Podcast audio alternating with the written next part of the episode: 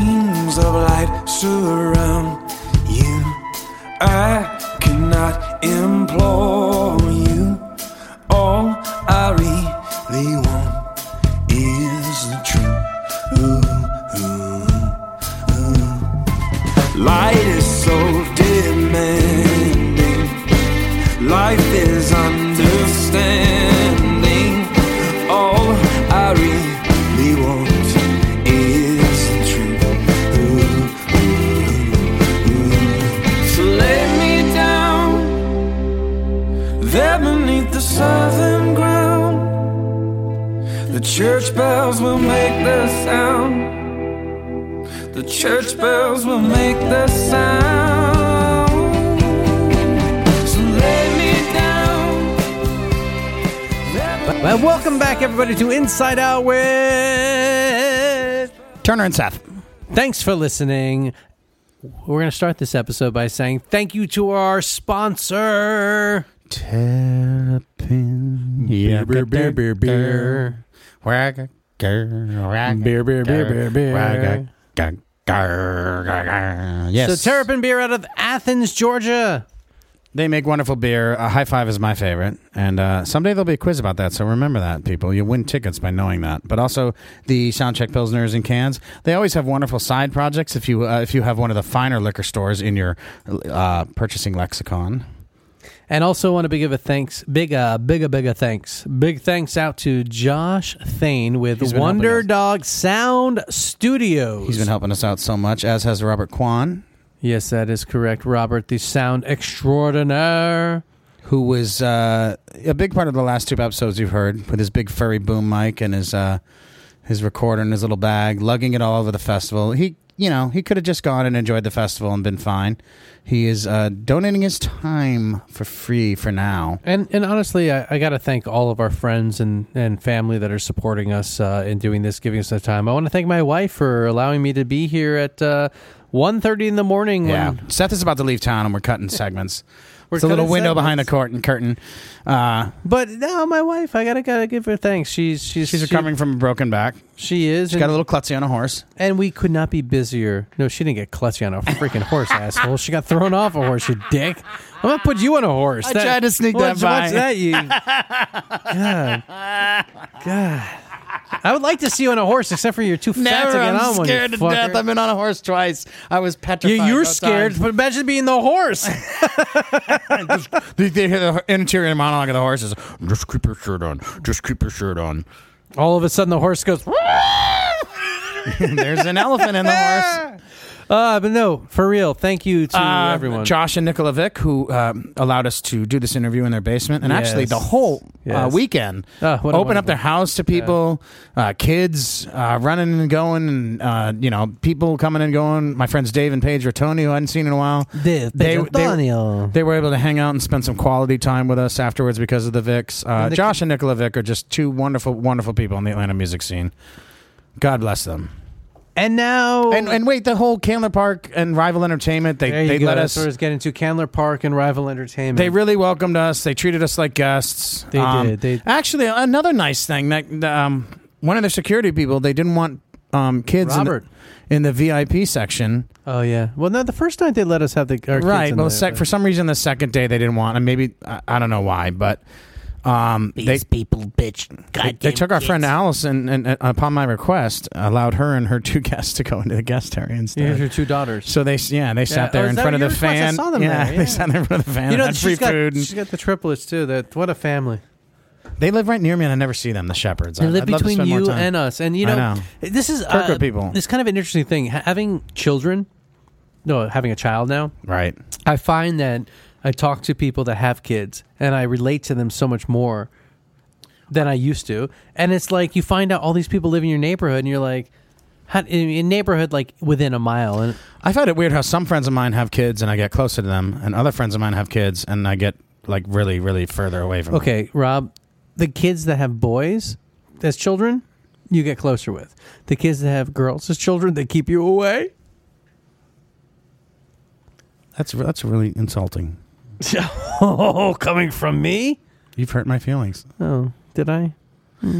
I think the ones who have male kids, maybe because I teach them how to play baseball. And then Why they don't you end get a up big, at major great university peacock? starting at shortstop or Why don't you something? get a big, great peacock? Great peacock. These are good guys. Um, Fantastic. Although I, I don't know if we ha- this, if this interview is an interview or more of a therapeutic session. this is kind of what I'd like to be going for. If you want to get serious for a minute, can we get Hold serious? on. Can you handle Oh, being no, I serious? can't get serious radio. I don't have the count because you won't share your fucking password with me. Thanks, Rob. Oh, it's so expensive to get on your own. And you would just listen to Howard. You'd never listen to Opie. Just to be cliche. and I just- used to listen to Opie Opie's pretty funny. Uh, when he was with Anthony. you know, without Anthony, I um, can't believe I'm saying this, but the show's actually better. They've like trimmed the sophomore arc and it's a little more uh, cerebral. Would you be open to doing this on Sirius? Uh, well, there'd be some questions. There'd be some knots to be tied up. so I- questions as as would I be a part of it? you don't want me a part of it, do you? I'd like to do multiple programs and have you be a part of one of them. Oh, I hate you. There's nothing wrong with that, Seth. Delicate little flower. What was I saying? I don't know. I was really Great building. peacock. Oh, Peacock. These are really cool guys. They got me wanting to drink whiskey, though. I wasn't thrilled about that. Welcome to the South. Oh, first of all, you weren't you, okay. r- Stop it. I was going to let you talk, but then you said that. Go ahead. No, no, Rob.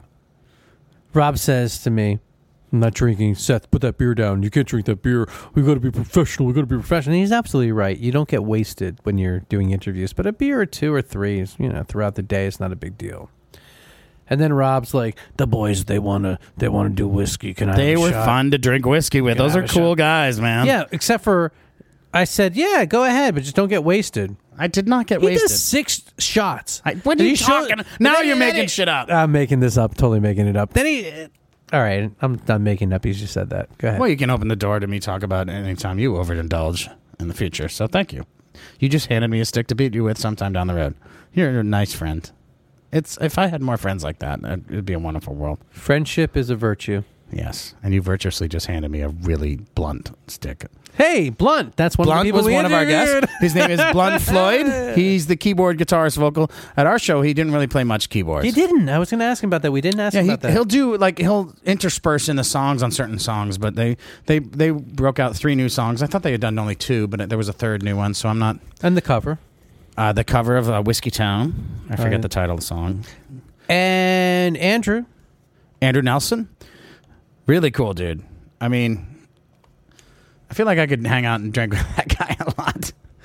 Yeah. He's he's got my kind of like s- I don't know easygoing cynicism to him. Uh, is that is that a No, does no, that it's work? fine. It's fine. I, I think you're right about that. Uh, and one of the neat things about this interview, and again, Rob, you just said this a minute or maybe five minutes ago, but one of the nice things about this Seven interview- Oh, minutes and 23 seconds ago. All right, Brucey. So one of the neat things about this interview really was that it went, it goes, and you'll hear it. Oh, that's what I was starting to say. This is what I would like the podcast to be. Kind of an interview, but more also of a discussion. Easygoing, casual, naturally flowing discussion. Cherub, we kind of got there too with that. Yeah, yeah, we definitely did. Uh, no, matter of fact, I think we get there. Um, we touch there with a lot because, but with uh, the Peacock guys, we really it, it went. And I think a lot of that, by the way, is because they are podcast listeners. So they That's why I want Joe Pug on. Not to bring up Joe Pug again, but he- Pug he would be a said. great guest. Pug said. Also hosts his own podcast. Pug said. Brilliant performer, very funny guy, smart. But let, all right, let's get down to the nitty gritty. Oh, right. Greg Peacock. Oh, is if that your you little fish haven't- reference, you little hippie? No, that's not. Let's get the show on the road. That's not what I said. My name's Rob Turner. I'll show you mine if you show me yours. What's yours is All mine. right, let's get back on track. Fine. Dialing in. So, Great Peacock, young band in lots of ways. You- Wise. Wait a minute, wait, wait, man. wait, wait, wait. How many ways are they young other than their age? Ooh, you got me there, buddy. See, just make the words count, dude. Come All on. right, fine. One, Don't just throw out words. two, three. I'm counting my words. Four. So You should make the words count for you. You're doing the exact opposite of what I All right, said. fine. You're such a beep. so eh, here's the point, and you're going to hear this in the interview. Interview. Great Peacock is a band that if you haven't heard we encourage you to really listen to. They, and I say this in the in- interview, and I will say it again now. They're one of the few bands I've heard lately that have a very tight sound. I said polished in the inter- interview, but I mean a very tight sound and that you can listen to you can listen to their songs over and over and over and over and still get pleasure. and I find their their lyrics draw you in. Uh, and again, I say this in the interview as well, but they really take you to a nice nice place, and they put you very much in the mind and in the f- you're really getting in, into what where the voice of the song is coming from on their on their songs. You know what I mean? I do. Effortlessly, you don't really have to Oh, sit yeah. down and rack your brain over it. You know, it's a little direct, and um, there's some wisdom for young guys. They're they're pretty sharp. They seem very easygoing and playful. These are pretty sharp guys. Spoke to the uh, drummer and the bass player later that evening, and uh, they want to do an episode of the rhythm section sometime. You got it. Let's do that. Uh, that the same kind of thing with um, um, who else did we interview? Well, I'm, I'm, I'm being stupid, so I'm off mic intentionally. uh, okay. Uh, I don't know, but several. Go ahead. Black Angels. Oh, I'd love yeah? to do, and, and their their drummer is is a is a loose cannon. I've heard on some of the interviews. I think she would be fun to interview. She So would be. She I'd would like be. to do the same with the Black Angels. All right. Well, we can uh, we can do that. Maybe next year we'll do all the interviews uh, in the same time of year, but with the other members of the band. You're a dreamer. I love how you dream. Yeah. Well, uh, back to the It's inspiring Peacocks. how you dream. Back to the. It's moving how you dream. it really does. is that what it's like talking to me? Anyway, It's like I can get emotional thinking about how you dream. so But it's a good kind of emotional. the final piece on the p- Great Peacocks before we get into them is Great that we. peacock. it's singular. Great peacock. Excuse me. Excuse me. You're. We- we interviewed him like 20 minutes ago, dude. no, it's not 20 minutes ago. Come on. Um, no, for, for real. We Collect really, your thoughts. Dial it in. Come on. come on. Come You know on. what? Screw it. I'm not going to talk about the interview anymore. You got something to say? further, Say it. Without further ado, Seth has nothing to say. I have a lot to say, but you won't let me think and collect my Seth thoughts. has nothing to say. This was a fantastic interview. We hope you enjoy w- all 90 minutes of it. Was it 90 minutes? It was really? 90 minutes. Yes. and by the way, the band asked us not to cut any of it. So So we're not cutting it. And I will say what I was going to say 10 minutes ago, which is this. If y- if I'm right and you're right, then this 90 minutes will be 90 minutes that most people won't have of a very famous band. Yeah, these guys are on their way if they continue to write. So I guess you never know when a band's going to dry up, though. You don't. But and it you does don't. seem like the three new ones they played at at uh, Canla Park were, were pretty damn good. So it seems I, like I think they got potential. They got a great team behind them and I feel like I like their songs more than they like their songs. well, Rob, you took your shirt off. I got topless, and that is hot. Women were freaking out. Yeah, running the other direction in like screaming fear. Ch- people, women grabbing their children, covering their eyes, and rushing them back to like the corn dogs. So, without further ado, A couple of them liked it. A ladies and gentlemen, we bring to you here couple dudes too. on Inside Out with Turner and the uh, the terrorist looking guy. Seth. The great Peacock. interview. I got a mirror, a camera, a bottle of tequila for two. The window is singing, the rain is always drowning the tune. Yeah, and I don't wanna be another broken hearted fool. Yeah, and I don't wanna be another broken-hearted fool.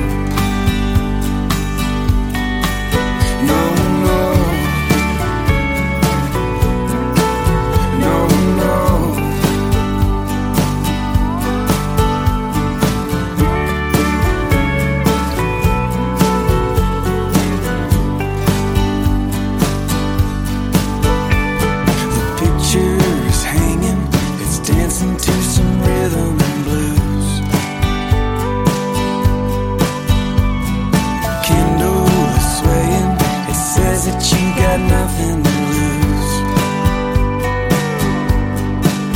Yeah, and I don't wanna be another broken-hearted fool. Yeah, and I don't wanna be another broken-hearted fool.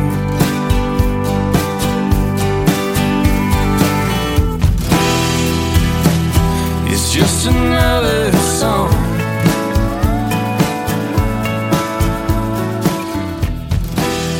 And I'm dragging And you're listening to Inside Out with Turner.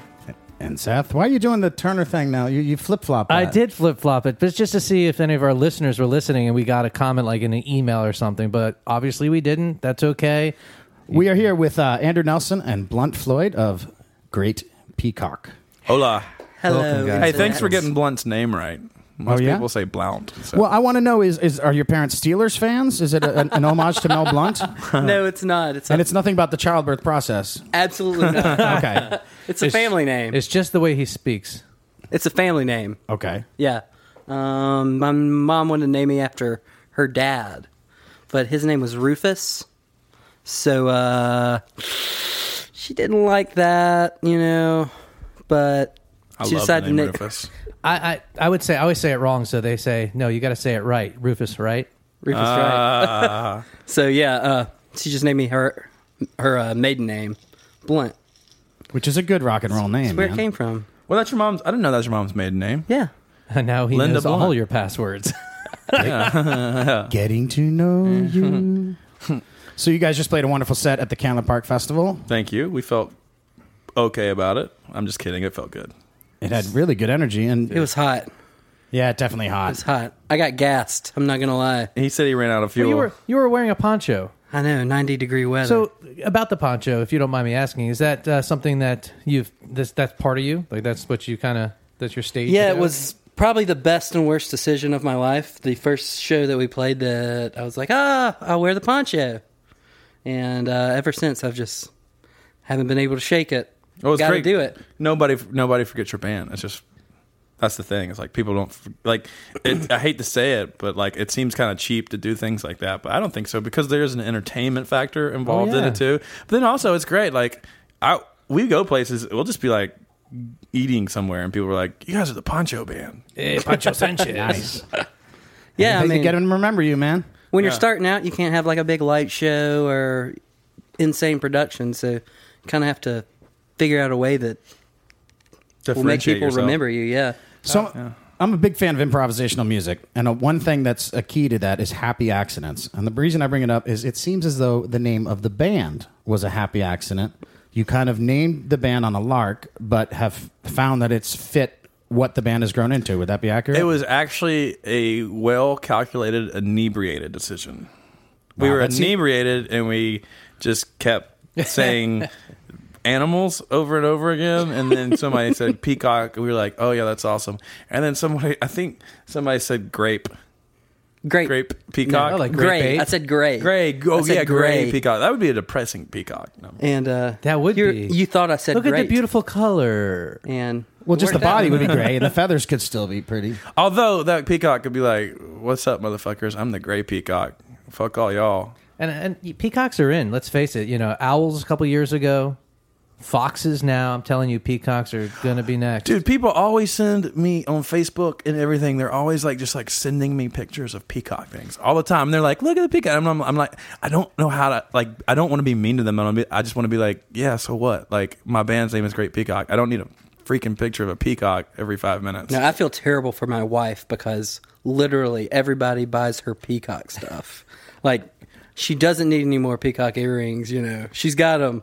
And and, and, and, and on the name though, is it true? Also, you guys play at a festival in the outskirts of you know Bojunk, Wonkjunk, whatever, Alabama, and they didn't really understand what they were getting in the band. Instead of a backstage trailer, they just got you a cage. Uh, some places it felt like that. some places it definitely felt like that. A peacock feather is a beautiful thing, and it can be a good sex toy. You pair it up with an oar, but that's a that's another podcast. That's like uh, we checked off exclusive. it's called the peacock tickler. Oh, really? I'm already I'm already envisioning It's a very colorful tool. Slap. Yeah. Or But the merchandising possibilities are endless for this band. I mean, Oh, thank you. We we we- we're just trying to take a cue from Jimmy Buffett, you know, just making that money. and another thing on titles, and Andrew, I'm going to read a quote of yours, and I want to talk about um, the title of the album. Um, there's a line of, of the song that references the idea that uh, as human beings, we tend to make people ghosts that are in our lives. People come and go, and situations change over time. And someone that was so much a part of our life one day is almost like a ghost another day. And it's neither negative or nor positive. It's just sort of an observation. And we live in the social media world. Sorry, now. hang on, Rob. Um, okay, go ahead. Which I was is- just Facebooking. Which, what was that? I was just Facebooking. I, I was Oh, just- good. Okay. but in a social media world where it's easier than ever to keep up with your old friends, but in a way, it's easier than ever to make a ghost of your current friends, would you not say? Or have this wall yeah. of fake friends? I, yeah, I, I, I think I think even before that, I just I just think that's life. Kind of like what you said, the quote. I know that's boring for me to just say that, but I just think that's life. You know, people come and go, and it's weird how one day somebody's your best friend, and then ten years later, it's somebody completely different, and you're not even you rarely even talk to that guy that was your best friend ten years ago. You know what I mean? And then you get a phone call that like he died or something, and then you go, well, shit, we should have stayed best friends, Right. You know and then one day you, you know you got somebody else like that and then you're like uh, oh well i don't miss him actually i don't hang out with that motherfucker anymore i got a few women in my life they're no they're ghosts now they're ghosts But some of the, uh, you s- also say that you draw a lot of inspiration from the characters that you meet on the road, right? A lot of songwriting inspiration. Oh, yeah. Can you give a couple examples of songs that came out of people you met on the road? I, i'm i'm not that smart to recall them and we usually i don't know we usually go to bed really early after the shows um, and just drink tea and go to What? bed. So we we don't really get much hangout time with people. You know, we've tried to be well behaved on the road. Is that for real? They're shopping for a Or is that record just a label t- right now. Just give them, let them get it. oh, out. okay. That's what All I'm right. saying. Cool. No, I've seen grown women pee in men's urinals on the road. I mean, I've seen Well, that thing that, that With their that, titties uh, out. the uh, the pocket penis, Yeah. like you know what I'm talking about. It looks like a funnel, but it's like the penis thing for a woman. Shiwi. So there's pa- piece standing up. What's it called shiwi. shiwi. This Yeah. is like this is a I hope popular my mom thing now. doesn't listen to this podcast. She probably won't, but A- And if she is, this you can get it online. Yeah. It is available. Oh god. they market the women who talk in that vocal fry. You know that? Yes. And those are the ones that need that. I've got my peewee. I got my shiwi. I'll just go wherever I need to now. Shiwi, not my peewee. Pee- that's what you have. I'm, peewee. Tallywhacker. I think I, it, something like that, like that making ghost thing, for me, meeting people on the road actually relates to that a lot because most people find I, most people think I'm really like kind of mean and intense. It just, but it's usually because I'm honestly just like so thinking about the show and everything else that like I come off as completely disinterested in people. And so I think a lot of songwriting comes from that for me, from that awkwardness of of meeting people and that that just like fear and that expectation that when somebody likes your music a lot and they meet you, like you automatically feel like you have to act like you're their be- their best friend. Like within two seconds of meeting them, and that's not an easy thing to fake. I have a hard time with that. I've never had a problem with Yeah, it. say No, that's, he's- that's one of my that's one of my specialties. Amen. Hey, so good to What's see up? you. How you doing? Captain Fake. Oh my god. but not you know, fake. I don't. th- No, with Seth and Blunt, both they seem very genuine like that. Whereas, It's my personality. I thought it was pretty easy rolling with you last night. I met you for the first time last night during. Yeah, but when you turn around, Galactic. Andrew came up to me and goes, That motherfucker better keep his shirt on. tonight." Yeah, this band got me topless. It's been a while. oh yeah, I you got look- topless at the you look festival good, today. It was the too. song after Butterfly. You look good.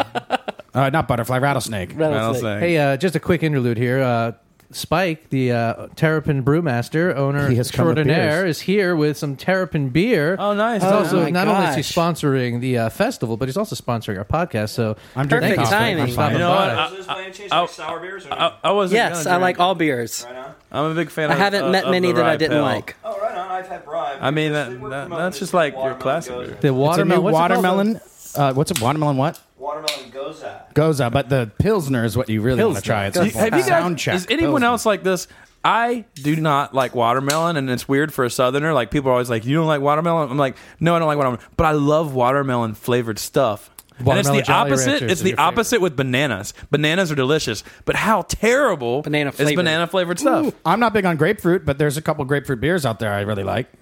They'll go nameless at this moment. I'm but, not big on shit, but but you talk it. Oh man, you should have seen This the is one I awesome. laid down before I got on stage Yes. today. Really is good. Summertime goes. It's got coriander, salt, coriander, salt. Coriander, salt, and watermelon rind Hmm. concentrate. I could get yard drunk on and this. lactic acid because it's sour. That's a star of our fifth episode. Spike nice. Bukowski, head brewmaster at Terrapin Beer, who sponsored the Candler Park Music Festival, which is a wonderful festival. Although you guys should have been on later in the day, I really believe that. But uh, can you talk? Because there are fans of yours who are going to be listening, presumably. Yes. Talked ab- about the rattlesnake song because it's new.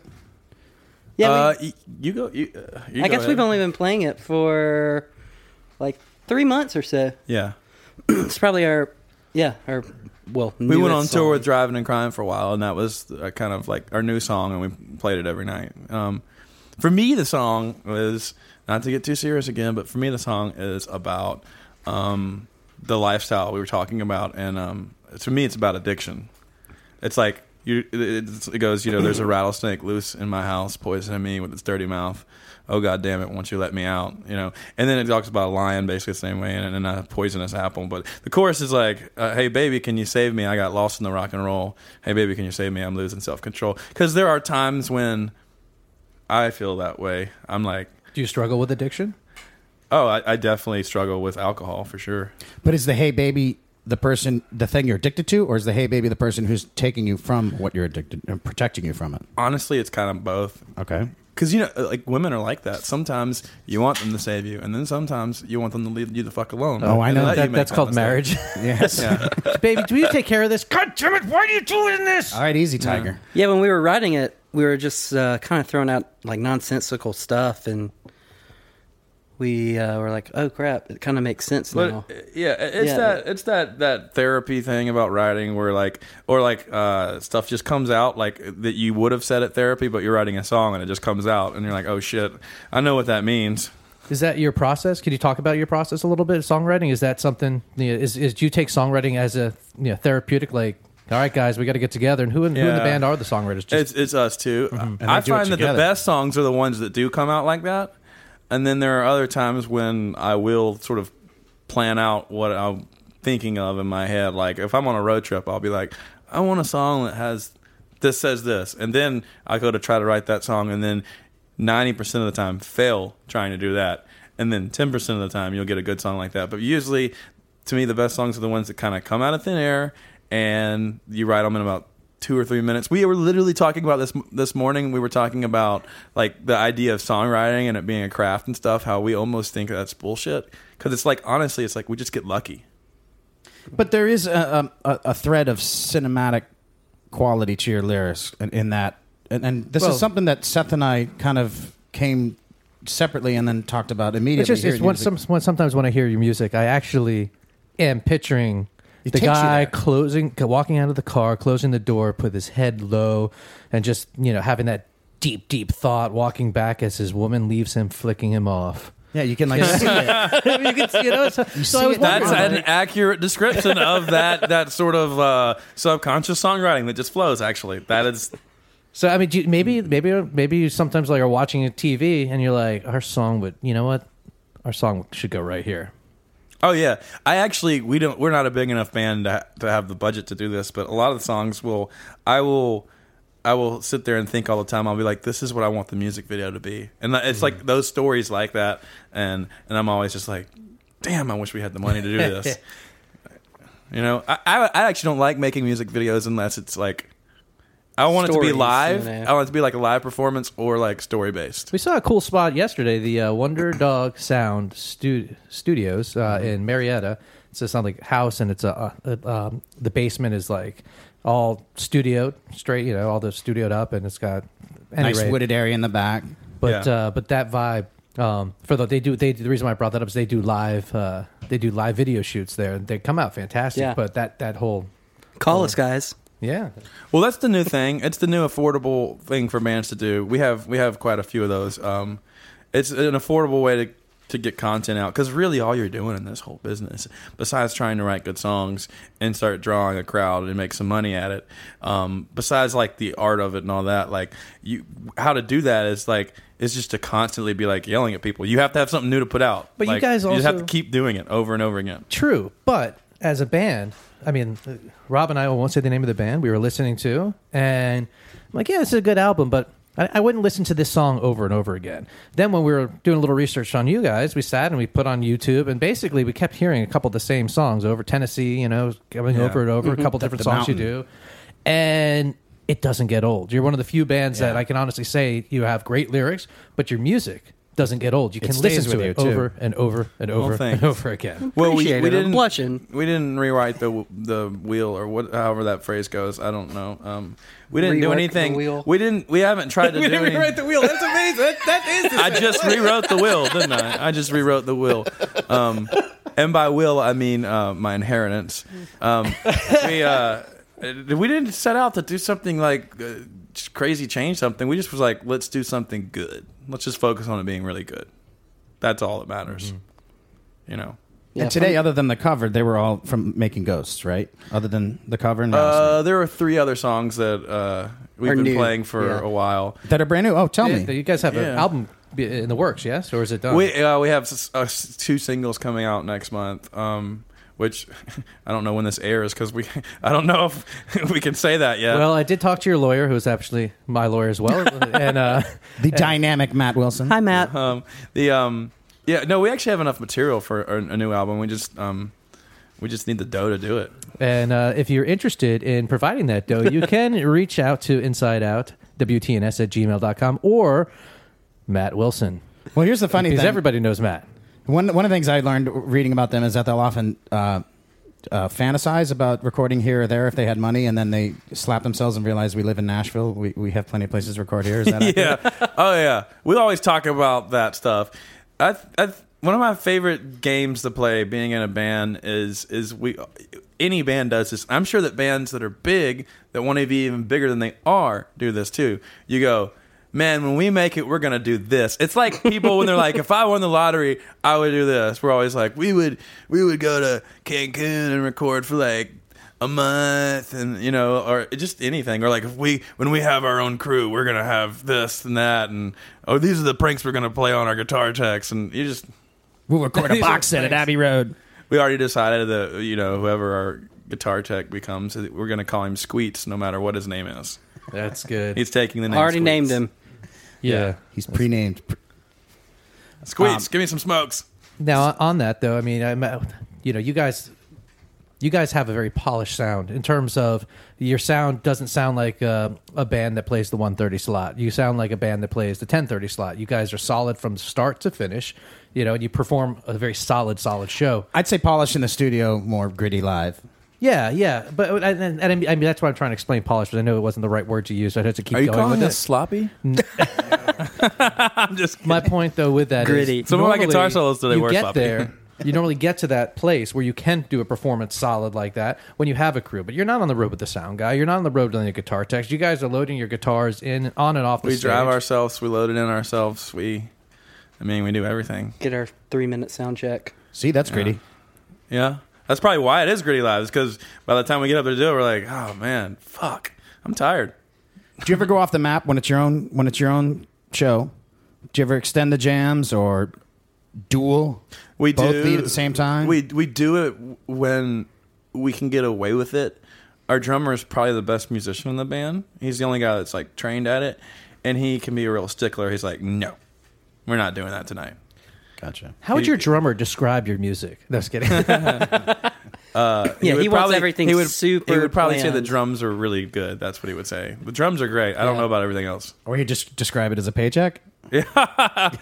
Probably not. not yet, possibly, but yeah, Not enough to be called that yet. yeah. I What was wish. Shotgun Lover like? Their previous band. Oh, Angry, loud, it's very like downer rock, pentatonic. kind of very pentatonic, Very pentatonic. riffy. I, I loved it though. It was fun. Because Yeah. there's little windows of that. You'll build to Yeah. it f- for a flash. So It- kinda, it's coming back a little bit. Just just just very It, it should, yeah, it peeks its head out. It Because sometimes we had to, you know. We- We only have four guys on the road now, and it's hard not to rock out when you have two electric guitars and drums and bass. I'll come up with a song idea and I'll show it to Blunt sometimes, and he'll go, "Yeah, that dude, that's so shotgun lover. We can't play that." and they'll just shoot it down right then. And your producer, um, is it Rodriguez? Fern- Fernandez, Fernandez. Dan Dan? Fernandez? Yeah. Dan. And you met him through a friend of yours? Yeah, yeah. Does does he ever resolve any of the In the studio Discrepancies, let's sometimes. say? Oh, Yeah, yeah. But he's yeah. never a part of the songwriting process. you bring the songs to him completed? Yeah. yeah. You, but I mean, before we play something, I mean, before we record something, we we will have played it at least forty five times on the road first. You know, it will be ninety nine percent arranged. Uh, it's just I. I like having it kind of done before we go to the studio. That's the, the clock's ticking, man. Are you very controlling? Money.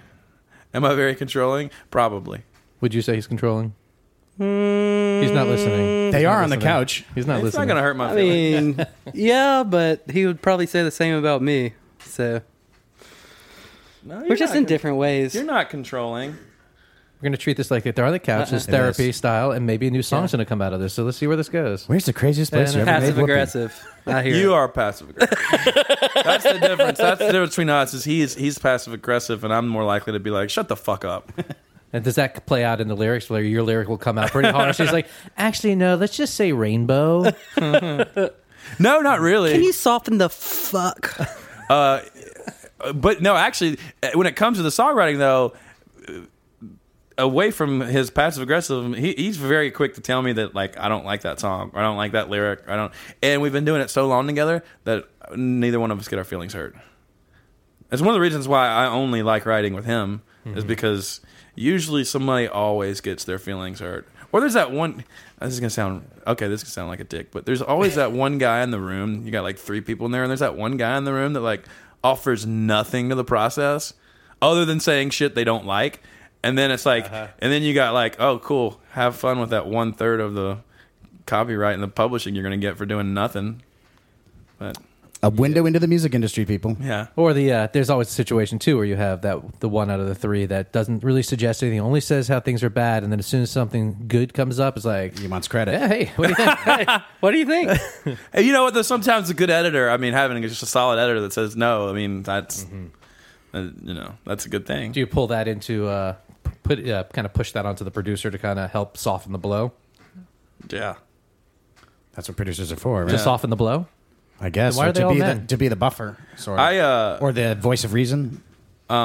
yeah. Oh, you, when I go in the studio, I will give my opinion. I'll be very opinionated, but I tend to, if we're working with somebody that we say that's the producer, I, I, I tend to do what they say, you know, because I mean, Yeah. why else, We- why else have them if you're not going to listen to 'em? to them? Well, and Nashville has tons of studios and lots of producers. Are, is there a lack of female producers? I'm trying to. I don't really can't name one off the top. Uh, of my there head. are some, but yeah, no, it's like, but Such a you know boys' what? club. I, I hope this doesn't sound misogynistic at all, but I I think you don't see. It's not just that there's a lack of them. I don't. How many girls do you know are like say, out there saying I want to be an audio engineer? I've met like two in my life, I want to wear black shirts. and I you know what? The girls that, that do you know say that that I've met want to do it. They're they're successful. Yeah, they they're found a way probably to do badass. it. I do think there's probably still like a good old boy club out there that's definitely like like you know shut up and go get me some coffee. You're not gonna tell me what to do in the studio. But most, I mean, you- most I've of the- had those great- girls that want to do it, you got to be tough to do it, and they do it. I got to point out, Gillian Welch and David Rawlings produced one of my favorite Robin Hitchcock albums, so I will Yeah. say that. Allison Krauss has produced some amazing records. Yeah, good Oh, point. well, yeah, Excellent. there- yeah. Um, I'm also someone who's not afraid to flaunt my ignorance. And there's something that was key in your development that I'm not familiar with, and that's called the uh, This Is America Showcase. Can you tell us what that is? And Oh, that, that that's the label that put out our our record. Okay. that, that was just a showcase for them. Yeah, that was a a show that they that the label put together in uh, Yeah, nothing- Waverly and uh, Waverly, huh? Yeah, standard deluxe. So If no, if, if people are listening to this, that are, if you're listening to this, you're obviously a music fan. If you're listening to this and you live in the southeastern area of you know Georgia, Alabama, and Tennessee, whatever, go to Waverly, Alabama, to Standard Deluxe when Scott Peak does a old 280 boogie in the fall or the spring, and he has little house concerts too. They have this little house where they do great concerts. Um, yeah, I'd say go to the house. The, the house the show little actually house is great. shows are amazing. Wait a second. I had a friend that just just did that. It was just talking about that, and uh, and last week he just came back from something, and he was just glowing like, like Yeah. I haven't seen him glow like that since I don't know. Maybe he saw the Grateful Dead live Yeah. or something. I mean, it was it was It's- big. We You played know- a house show there, and it was one of my most favorite shows we've ever played. We had a day off recently between somewhere in Georgia and uh, New Orleans, and we had the day off, and we were actually randomly staying in in the Auburn area, and uh, w- we just looked on Facebook and was like, "Oh sh- shit, American Aquarium was playing the Little House tonight." We went over there. It was a great show. It was amazing. That that is And to stay regionally relevant, Mm-hmm. Blunt is from Dothan, Alabama, and is uh, curating a festival. Can you tell us yes, about that? Tell us about that. Uh, I can't say much right now, but um, The lawyers have his hands tied. I gotta say, I'll call. him that. yeah, um, it's going to be uh, at the Wiregrass um, Museum of Art. Wiregrass. Wiregrass. That's That's a thing. Wait, wait, what, what size event? are we Wiregrass talking? is like this uh, really probably like a thousand people or so. Hopefully, Mm-hmm. You I'm guys, hoping. ha- you guys are the headliners. um, yeah, I'm putting it Show's gonna together. be going so- from 9 a.m. till 2 p.m. Yeah. no, just kidding. I'm just kidding. No, it'll probably start around six and go till a little after eleven. Uh, bands, Six bands. yeah. What band? Like, if not, if you can't say the name of can't bands, say, it's fine. yeah, but what, uh, yeah. what cali- level, caliber, friend, like bands that are friends, up and our comers. size, people our size. Yeah, it's gonna be good. you were going to It's gonna tell be us so what much Wiregrass. fun. August the thirteenth. Oh yeah, wiregrass is that cheap weed. Oh, okay. Yeah. Did you get it out of the back of magazine or something? Yeah, This August. yeah, That's August coming up, 13th. son. We gotta Yeah. get that out. I gotta there. get it done. You know what? Yeah. By the time this airs, it'll be like a week. as before, uh, our booking so- agent yeah. would say, you need to announce. Yes, that's you the do. that's the, the term in the industry. You need to announce it. Who's your agent now? Uh, Jesse Rosoff, With United Talent Agency, out of in New York City. Oh, excellent. A New York booker. You guys are booked Yeah. from New York City. They were on the age. it was the agency group before that. And oh then- yeah, I've heard They- that. they- And they- United Talent is like a big like film and sports went out in L.A. and they wanted a music division, so they basically just merged. So maybe there's a chance that some of your music can actually get into the sports world. Nah, No, you don't think I so? wish. Uh, you know, I would love it. NBA players. Hey! No, that didn't be like that. Um, no, I would love that. Are you kidding me? The paycheck would be awesome. I'd buy a fucking boat. Um, And then record on it. Yeah. and buy a Yeti 110 ice down with some silver Which bullets. stinks. The only thing that stinks about them merging. I know people listening to this don't care about what we're talking about Well, right this is now. No, there's no, a- no. no. they Inside do, Out, though. you'd be It's a surprised. very- it's the only an thing that industry. stinks about them merging and then becoming the United Talent Agency is the agency group had an awesome logo. And UTA, I know you represent us, but if you're listening to this right now, your logo sucks. If you're looking for a new logo, you can see John Sweetwood with Sweetwood Designs. Who did our logo and is going to be married in the Ozarks by this man right here. I now Right. pronounce you Oh, wow. husband and wife. did you have to get one of those certificates just for? Yeah, this? but it was weird because they said, you know, they asked questions and then they looked at me and they go, "Are you sure you're not a rabbi?" what is there a specific uh, like faith or denomination that you? No, I'm just I'm just ordained by the Shalom Shabbat. Yeah. No, I'm I'm just online, you know, just whatever. The Church of Brotherly Love. I don't know, something like that. That would be cool. So when you played the Mercury Lounge in March, did the did the people from the company come out? Uh, yeah, some. It's you New get- York, man. New York's crazy. Like, there's every time you try to get people to shows, you're lucky if they come Oh, because they're always gotta like, be "I got hard. this and I got that, and I Right, got this and right. I got that," and then maybe I'll fit it in. yeah, yeah. There's and the just funny so thing much- about New York is like everyone in the industry, they don't go to see bands on weekends because it's their job. Right. And they only go to see a band on a weekend if it's something they want to do, like for leisure. So like And a lot of Radiohead or them something. live out of town, so if you showcase Have to in take New the York, train you have to into do it town. weekdays. Interesting. But you got an excellent review in No Depression magazine for that show, and their album was among the albums of the year from No Depression magazine, up there with Jason Isbell and Brandy Carlisle and all that kind of stuff. So that's pretty impressive stuff. it's awesome. What are some other accolades you've gotten from that album last year, similar to that? um, fans from people that like it. That's all I care about. You, you see the audience is growing. You see the rooms improving. Uh, some, some. It didn't do. Uh, I personally took it hard. I, I considered it a commercial failure for a long time Hmm. because we we it was We the first- expected it to be a lot bigger. it was the first time we had a really good m- marketing budget, and we had people on our team that we thought were like pretty heavyweights in the music industry, and and um, you know, I still have a hard time not, not taking it personal. But this day and age, isn't the album really promotion? I mean, don't you see Well, people singing along with your? Well, Oh, I- Go I- ahead. no, no, you're you're absolutely right, and that can go in a different direction. But I do want to dive into what you were just saying there.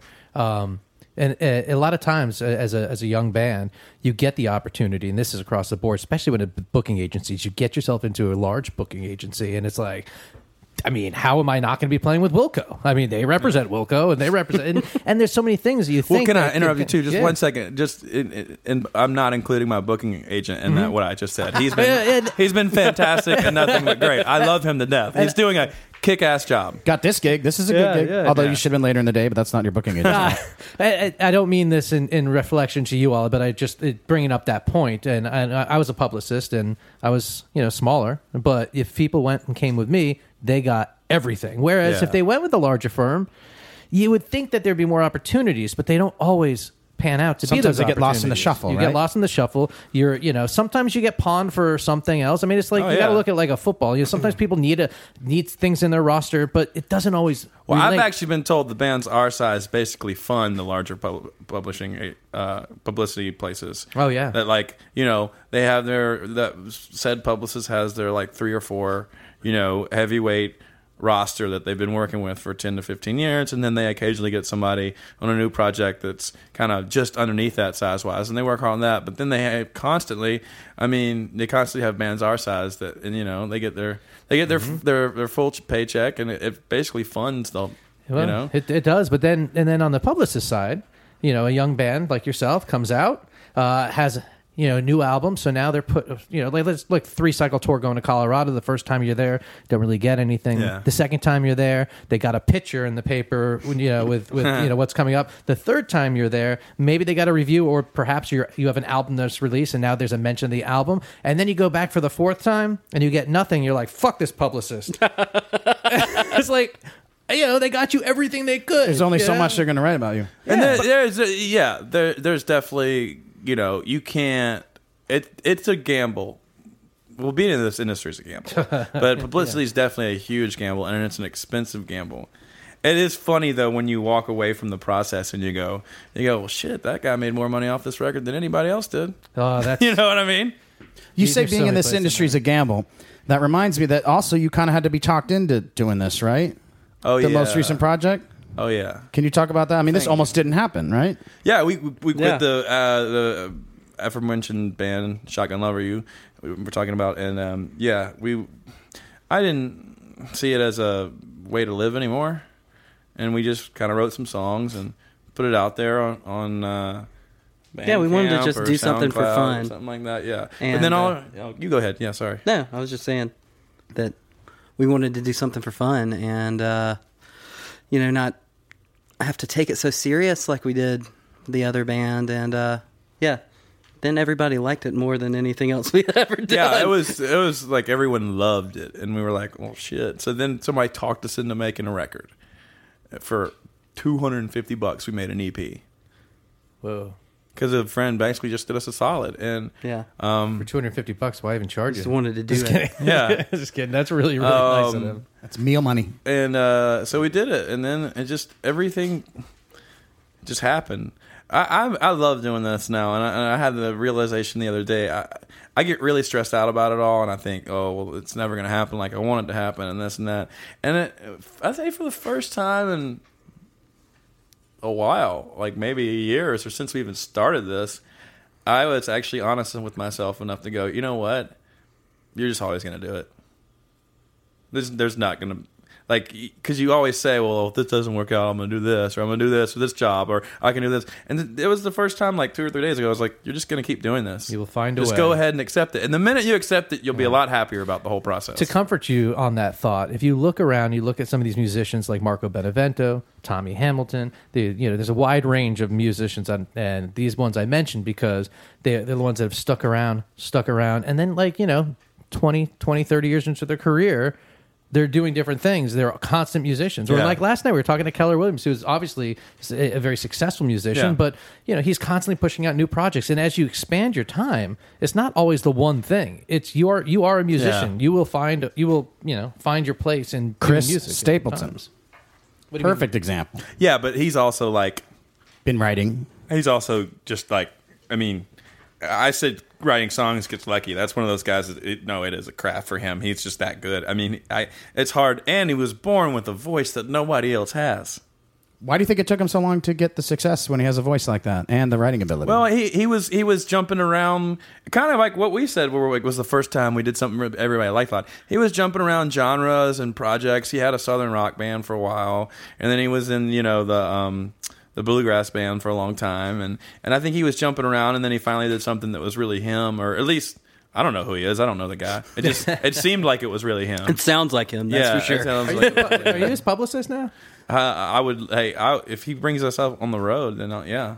I have a feeling and this would be a is good just this fit. is me just you know vamping here, but I have a feeling we're going to see with uh, from Chris Stapleton uh, something very similar to what we saw come out of Zach Brown, where he you know Chris becomes the brand in a lot of ways. He brings up a lot Yeah. of he brings a lot of talent through his success, and I don't know. I could be wrong, but I do. That's kind of Well, I've, I've been told that he does. He only brings friends on the road. Is what like I've MC been Hammer told. style. yeah, yeah. oh, not that many friends. I hope. Entourage of. I think you know he actually said something really cool that I like a lot. Um, I dog a lot of the modern country music like everybody else does, but I also openly admit that I like a lot of it. Hmm. I think there's good and there's bad, and I think that country i'm obsessed with the idea of what is country music because nobody can really define it and one thing i like he said they, they were like oh you're you know you know neo country what like, you know Neo-country. or you know like uh, i don't know what the term is they're like you're a purist you're playing real country music again and he was like he was basically like that this shit ain't any better than the other shit that's on the radio that you're putting down he's like it's just music you know, it's just just, preference. music. Yeah, It doesn't if you like, like this, I don't. He's like, I don't feel like one's good or one's bad. But even with that said, it's a special time, in you know country music, especially. Well, 'Cause, it's I mean, cyclical. We were talking my like dad my dad was like hey it, hap- it happened for chris stapleton you know it's like, it's cyclical. Oh, That- Oh, you remember him when he was just a little boy? I remember him. the industry likes to push its limits because it always wants to have the success of pop music. Oh, yeah. So it pushes its limits, and then people get tired of it, and then it comes back around to the real thing again. Mm-hmm. Like case in point, you listen to like a lot of late late seventies country and in the eighties. Um, band like Alabama, very country band, 80s stuff, really pop direction. You know, everybody starts doing that. And then what do you have? 1989, you got guys like Alan Jackson, George Strait, Randy Travis. You got all these guys coming back that are doing straight country, and everyone loves it. Everyone loves it. And I think that's what we're kind of maybe getting at. You know, we may might be getting there. My problem with it all is, is the new stuff is just that the lyrics are so dumb. That's the key. Yeah. I was gonna say that's Yeah. the difference. Stapleton's Yeah. lyrics really speak to me in a way that a lot of like. can hear. Go ahead, sing. Seth. No, it's just background. Man. You know what though? I do think country music should always have a degree of hokiness. It should it should be about really hard stuff hokey, less and pokey. difficult stuff, but it needs a degree of country bumpkin charm too. Sure, but it doesn't have to be about the girl and her shorts and the No, this no, no, and no. the It's that a and- backwards undercurrent. No, dude, that's just the formula. It that's the is. formula. Uh, it- it- same subject matter, same same chord progression, same BPM. You know, same producer. But you know what? You're gonna get that too with like you know you're gonna get that with Dave Cobb. Now everybody's like, I gotta work with Dave Cobb. I gotta work with Dave Cobb. And don't get me wrong, I love the albums he's done. But people act like. Especially a lot of bands our size, they're like, I gotta, and like that's not gonna make you famous working with Dave Cobb. It's so funny you say. that. We were talking about the same thing yesterday. We were at the I mentioned the Wonder Dog Sounds studio, and we are talking to their producer Mark about that. And I was I was asking the question like, I remember this other producer that produced this band's album, and he was like, he he just got a Grammy, and then this, and then all these young bands went and recorded with him. Like, where is he now? And it's and we were talking about that. And he's like, well, you got to realize these producers they get hot for then they a go certain away. sound. They get flooded with it because everyone expects to have this and sometimes it, it does you get a lot of bands that have are very successful all sounding very alike but yeah you're right I think Dave Cobb's great. I don't know the guy again. I don't know. I like what he's done. I'm not putting down Dave Cobb. I'm just it's the idea Mm-hmm. of it's the follower mentality. Yeah, it's your ticket to the Yeah. to ride.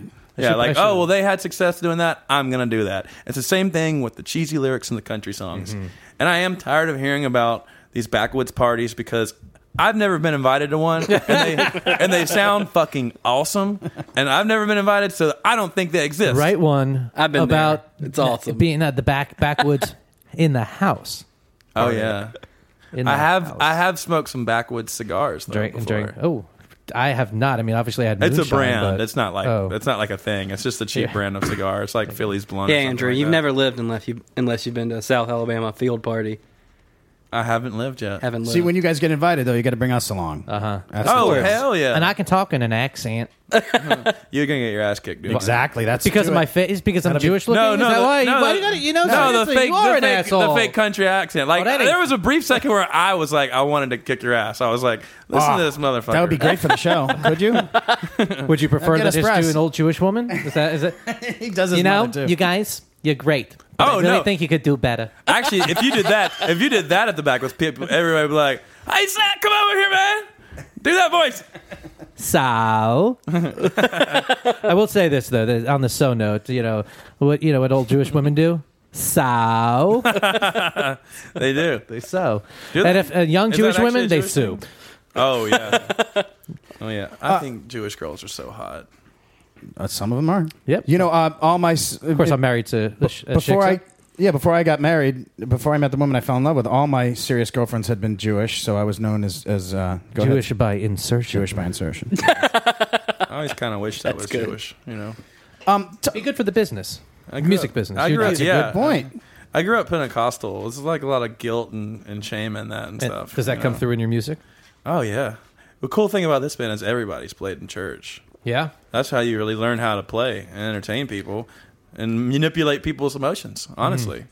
They don't for a second think that when we get up there and do what we do now, like I if I can make you cry, I'm gonna try to. I might not be able to achieve it.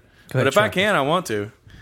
So Maybe when you're so you're headlining. looking, you're looking, uh, you're, you're paying attention. You have your sunglasses Not a on, but you're diving into the crowd, looking in their eyes, and you see that person. You're kind of I ki- kind of. I, I usually have my eyes shut because I don't know what to look at when I'm on stage, so I just keep them shut a lot. And I know that people are probably going to tell me eventually, like, "Dude, you got it. You can't just shut your eyes like that," you know.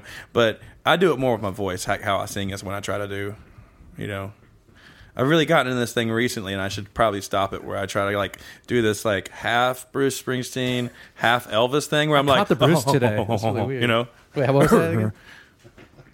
And uh, I, I Oh, wrote- I've noticed trying to follow it. Oh, I wrote this. I, I had this one song, this like melody, and I had sent it to the guys as a demo. And like, what do you guys think about this? Like, it sounds like something, but I don't want to rip somebody off. And somebody goes, "It sounds like Bru- Bruce." And Blunt goes, "No, it doesn't sound like Bruce. He's just trying to sing like Bruce."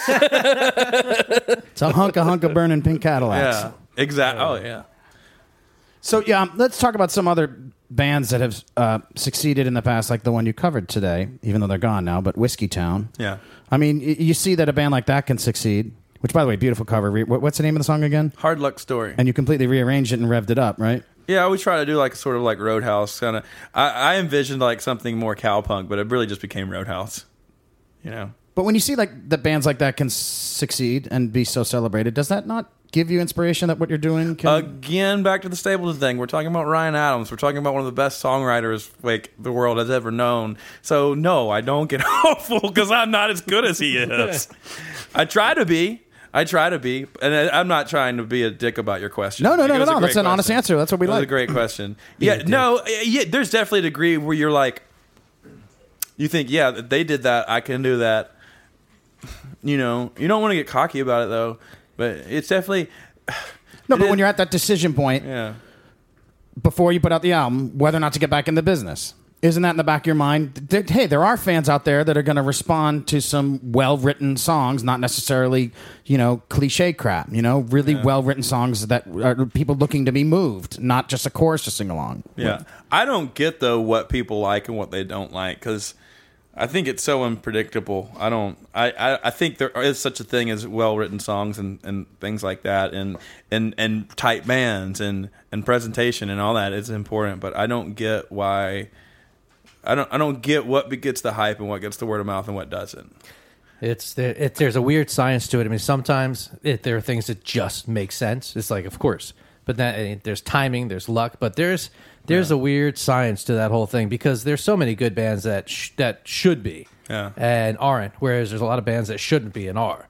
Yeah. um, and so it's it's a weird thing, but um, but you guys have the right mindset, especially right now, where Oh, you I just gotta keep appreciate keep that. at, keep at it, and you know, Luckily, just we enjoy give, it. Give them the give 'em the uh, football talk. well, thank you. oh, can I, you know, get in there and write some songs. Get in that room, write some songs. Write one for the Turner. hell yeah. you guys remember the movie The Program? Yeah. I love that one scene where the dude on steroids goes, "Ding motherfucking dong," because somebody's like, "We're gonna ring their bells." Ding motherfucking dong. That shit gets me pumped. Filmed in Columbia, South Carolina when I lived there. As a matter of Uh-huh. fact. Oh wow. Oh, was a and, and big not, deal. To, not to backtrack too far though, uh, uh, on Whiskey Town, I I've been saying this, and Caitlin Carey was the best harmonizer for Ryan Adams. Hmm. The way, like her harmony with him, and I keep saying like they don't need to do a Whiskey Town album again. They just need to do a Ryan Adams and Caitlin Carey album, Just and I duets. guarantee you they'd win a freaking Grammy. Hey, what's the deal? How come you don't They see win a many Grammy. duets anymore? That would be that would Yeah. be it. That I would be the love one to do. duets. Well, getting Ryan, back to please Kevin get Kinney, to that. let me recommend, and they have only done a few shows. It's a thing called Trace Tangled Truckers. Have you heard of this? Uh-huh. No. It's Jason, Kevin Kinney, and her. Jason Isabel Jason Isbell. Isbell. Isbell, It's like Isbell. me with the Coachella. is uh, no. He calls it Is- I call it Coachella. He calls on For Jason real? Isabel. Like uh, For the- real? I've Yeah. never, I've never heard of this. This is ver that sounds very Yeah. interesting. It's it's a, to it's me. uh, you I got to would- talk to your Sounds very- tapers. yeah. We- Maybe we get Ira to get him one, but yeah, that's the wonderful thing stuff. about Kevin though, man, we went on the road with them. Kevin knows everyone. I mean, everyone knows Kevin. Like we were in New York with uh we were meeting Jesse Mallon because we were gonna do some shows with him. oh, Jesse Malin from Brooklyn. Yeah, and we're at, at this bar with Jesse Mallon, meeting him, and I, he just randomly goes, "Oh yeah, Kevin told me you guys were great." like just shit like that. Like everyone. No, wait. Talk about someone that knows everyone. Jesse is also someone that knows everyone. The king of Brooklyn. he is the king of Brooklyn. oh yeah, oh yeah. Also, isn't he from Atlanta? Also, isn't that right? I think so. Somebody was telling me I was listening to the, uh, another podcast. Sorry, What? not- Excuse Yeah, me? Sorry, You listened to another podcast before you came to do our podcast? I'm on the road a lot. I like podcasts. I, Otis Gibbs one. Uh, Thanks for giving a damn. It's really good. It's an excellent podcast. And um, and there was I forgot who was on the show, but they were talking about Warner Hodges' name comes up like all the time, like in the podcast. Um, who's another great guy? it's called Thank You for Caring or something. Thank you like- for giving a damn. you and for somebody giving- was talking about the Ramon. Oh, it was the guy that was in the band that opened for the Ramones. What was it? Um, God, I can't remember the name. I'm, it shows you that I'm not like the biggest punk fan. Um, but uh, I love punk now. It took me till I got old to like punk. Um, uh, but there was a guy there, and he was talking about being on the road with the Ramones and all that stuff. And then he goes. And, and he goes, oh yeah, you know Kevin, Kevin Kinney knew. Uh, I forgot which Ramon it was. He's Joey. Like, yeah, he's He- like, he's he's like, you know, best friends Joey. with Joey. They traded baseball cards all the time. Traded baseball cards. So what about doing a show here in Atlanta with you know like with Kevin and and all his friends? It'd be awesome. We'd love to. Kevin Kenny Kevin is Playhouse. like- Kenny Fest. The He should do it at the Variety Playhouse. we with actually Kevin were Kenny's gonna. We Playhouse. tried to get Kevin to do a show with us, uh, and he goes, and it, it didn't work out because we, we had conflicting dates. But he actually said. We were like, hey, you know, and we'll open for you, and, and you, you know, and he goes, he goes, oh no, man, I come, I'm just gonna come with my acoustic guitar and I will open for you guys. and he's dead serious. he and is we're like, you know just the most underrated songwriter. Being on the road and just hearing They're- those songs over and over. They He have is insanely songs from the, for amazing. the turntable, the EP they did is like on par, probably better than like It's any of their older stuff. Guess we gotta so bring. good. We gotta get Kevin uh, a call. and get Broken him uh, on Hearts that. and Auto Parts this year. Oh Yeah. God, what a great song. Oh yeah, Tearjerker. Yeah. You guys should cover that song. yeah. Do you know that one? You know, Yeah. when we were on the road with him, they, um, of course he does straight to hell every night, and every night he was like, "But you got to come sing harmony with me." every night. It's so much. And you fun. did? Oh yeah. I got to play Excellent. guitar, the yeah. guitar solo one night, and then they never asked me to ever be on the song again. Uh. and I was like, and I was like, I know it wasn't like bad. It might not have been good. Maybe you were just being a dick. I, I'm sure. What I'm sure they were probably like, those Peacock guys are awesome, except for the fucking lead singer. That guy's a dick.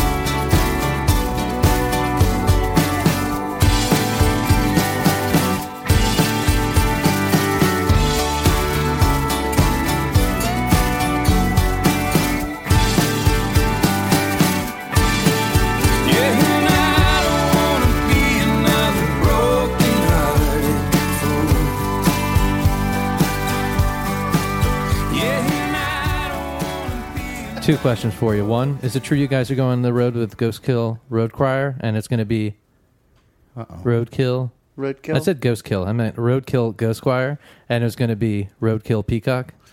Uh, I don't know if we're going on the road. I haven't with heard them. about that. I I That'd haven't- be fun, am just making man. this shit up here. Oh. I'm just making this up, but it's good. All right, that's a good name, right, They're- for the tour, the the Roadkill Peacock tour. They're a pretty rad band, so I would like to be on the road with them. I don't know them, but I'm sure we get along. In Seth's world, that's comedy. Second oh, we got question. another. We got another gem Second coming. question. Second question.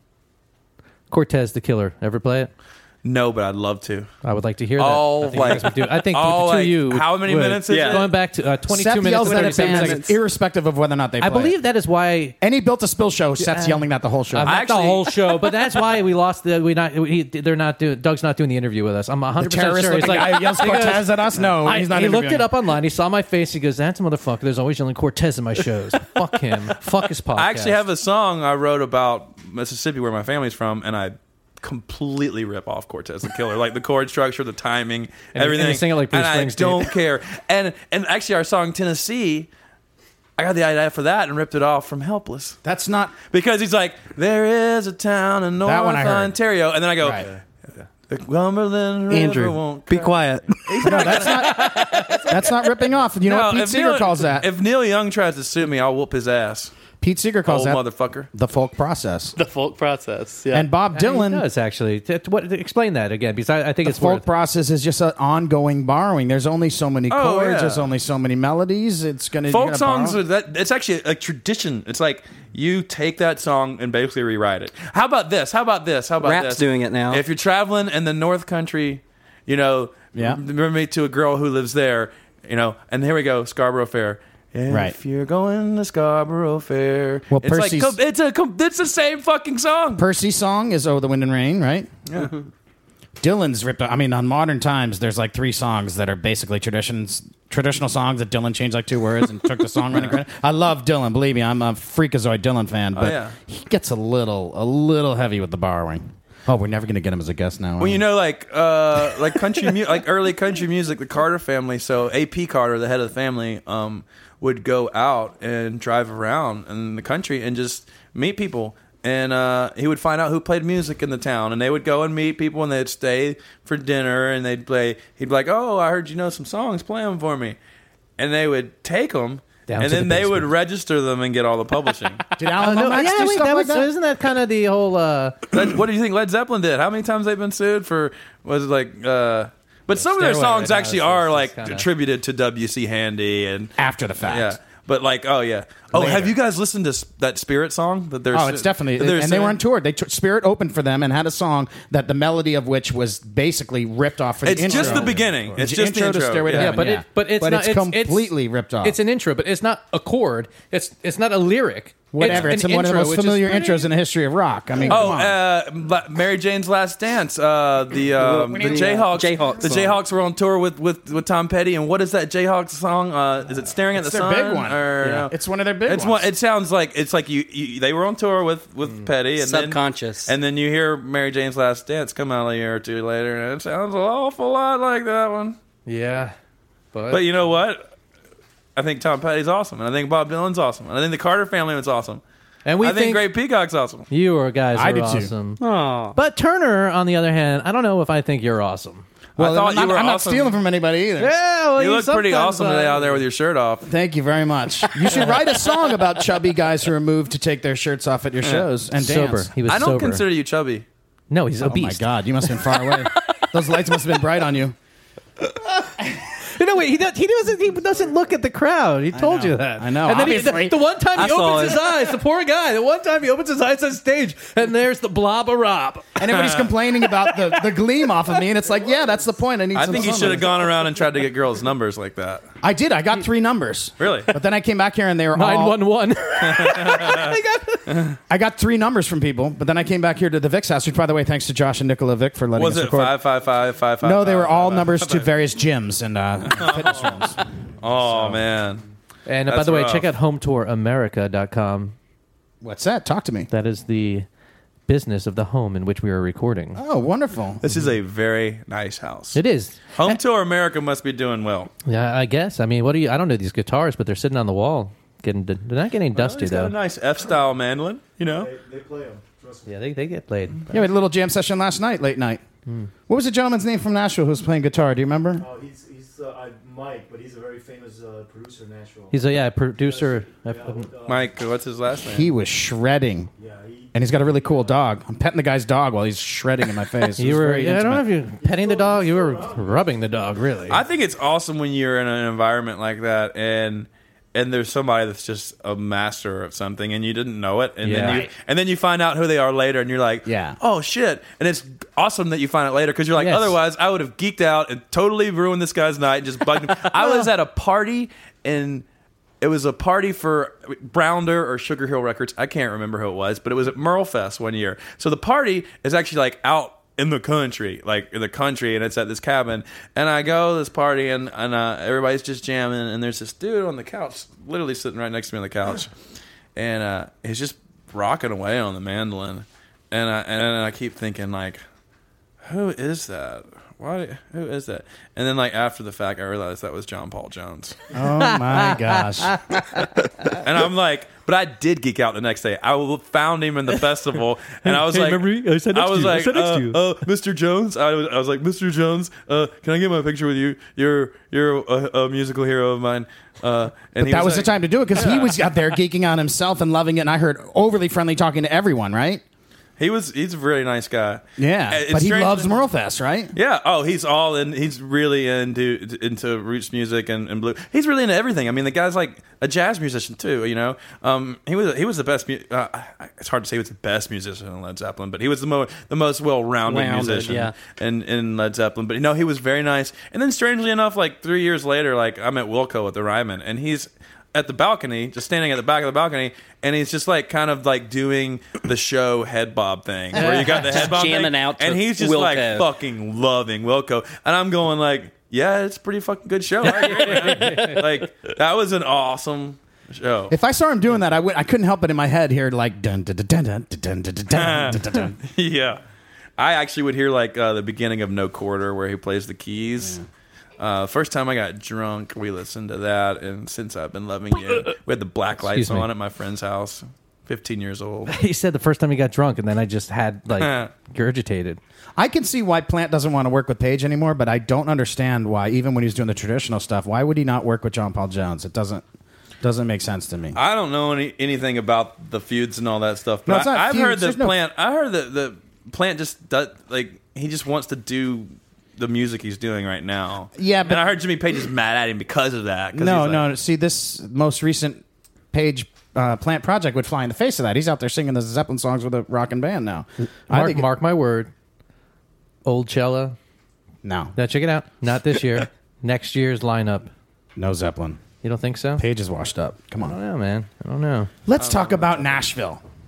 Hi. Oh wow! I feel like this has already been a morose enough conversation. I agree, And so- now we're getting even darker. We're going to talk about Nashville. We're actually getting a little deeper. The Rob, go Nashville ahead and put on the thing. scuba mask.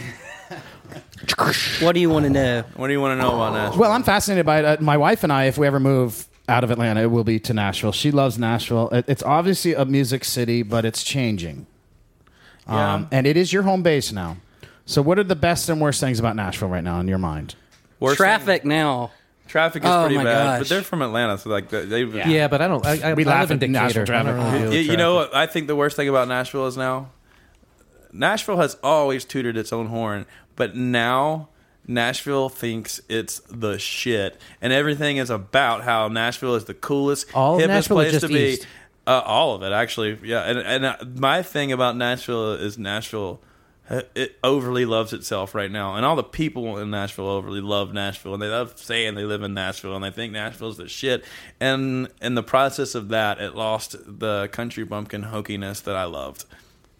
It had a charm to it that it had a charm. It loves patting itself on the back and it loves award shows and it, loves recognition, but it was still had the charm and the and the and the hokiness. And I remember when I, for the longest time in Nashville, I could always, if I went to a bar, I would always at least run into one person I know. And now it's just Twelve. but I can't complain, man. If I was a real estate developer and stuff like that, you better believe I'd be on it making the money. You can't get mad at those people for trying to make money. Is the Bluebird Cafe still there? It is. Do you guys ever, as a duo, work out new material and go go do surprise sets there? or something? No, but we've played there. We played there a Full couple band or times. is- full band, yeah. Yeah. Local It's- bar of choice. local bar of choice. Oh, for me, it's Melrose Billiards, hands down. Melrose Billiards, um, and Edgefield is pretty awesome. Edgefield's rad. Edgefield's like the one bar in East Nashville that I really like. It hasn't lost its charm. It's still cool. I mean, we What used about to go Station to, Inn? We used to go to Three Crow. I've all lived the in time. Nashville for ten years and never been in the Station Inn. People listening to this are going to kick my ass. They're going to be like, I've been "You there." poser."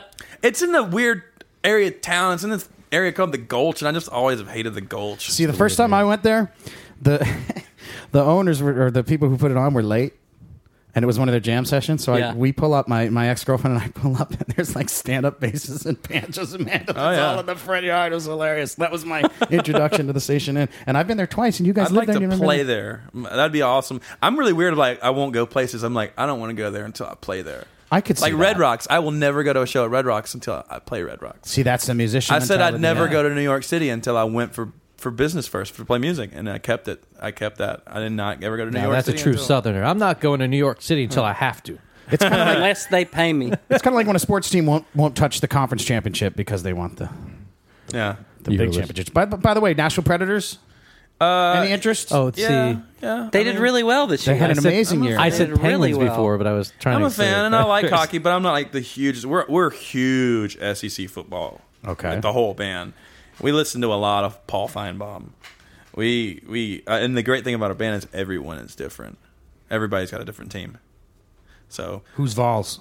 no one. None of you are into the Vols. hilarious. We all hate Yeah. the Vols equally, and we all hate uh, Florida equally. Well, I We all understand hate that. LSU equally. I'm I, I, I'm a Florida State alumni, so Oh gosh. yeah, you guys would never join Oh. the SEC because you wanted that weak ACC c- schedule. we Weekend football, not basketball. They ne- they never the SEC would have gladly what like when they expanded in '92 they would have gladly taken Florida State but they were like no we can win national titles down here playing pancakes all year Hey, I know who you're a Bulldog fan because you went there, right? yeah Okay, cool. I like the Bulldogs. yeah Did you ever listen to Larry Munson?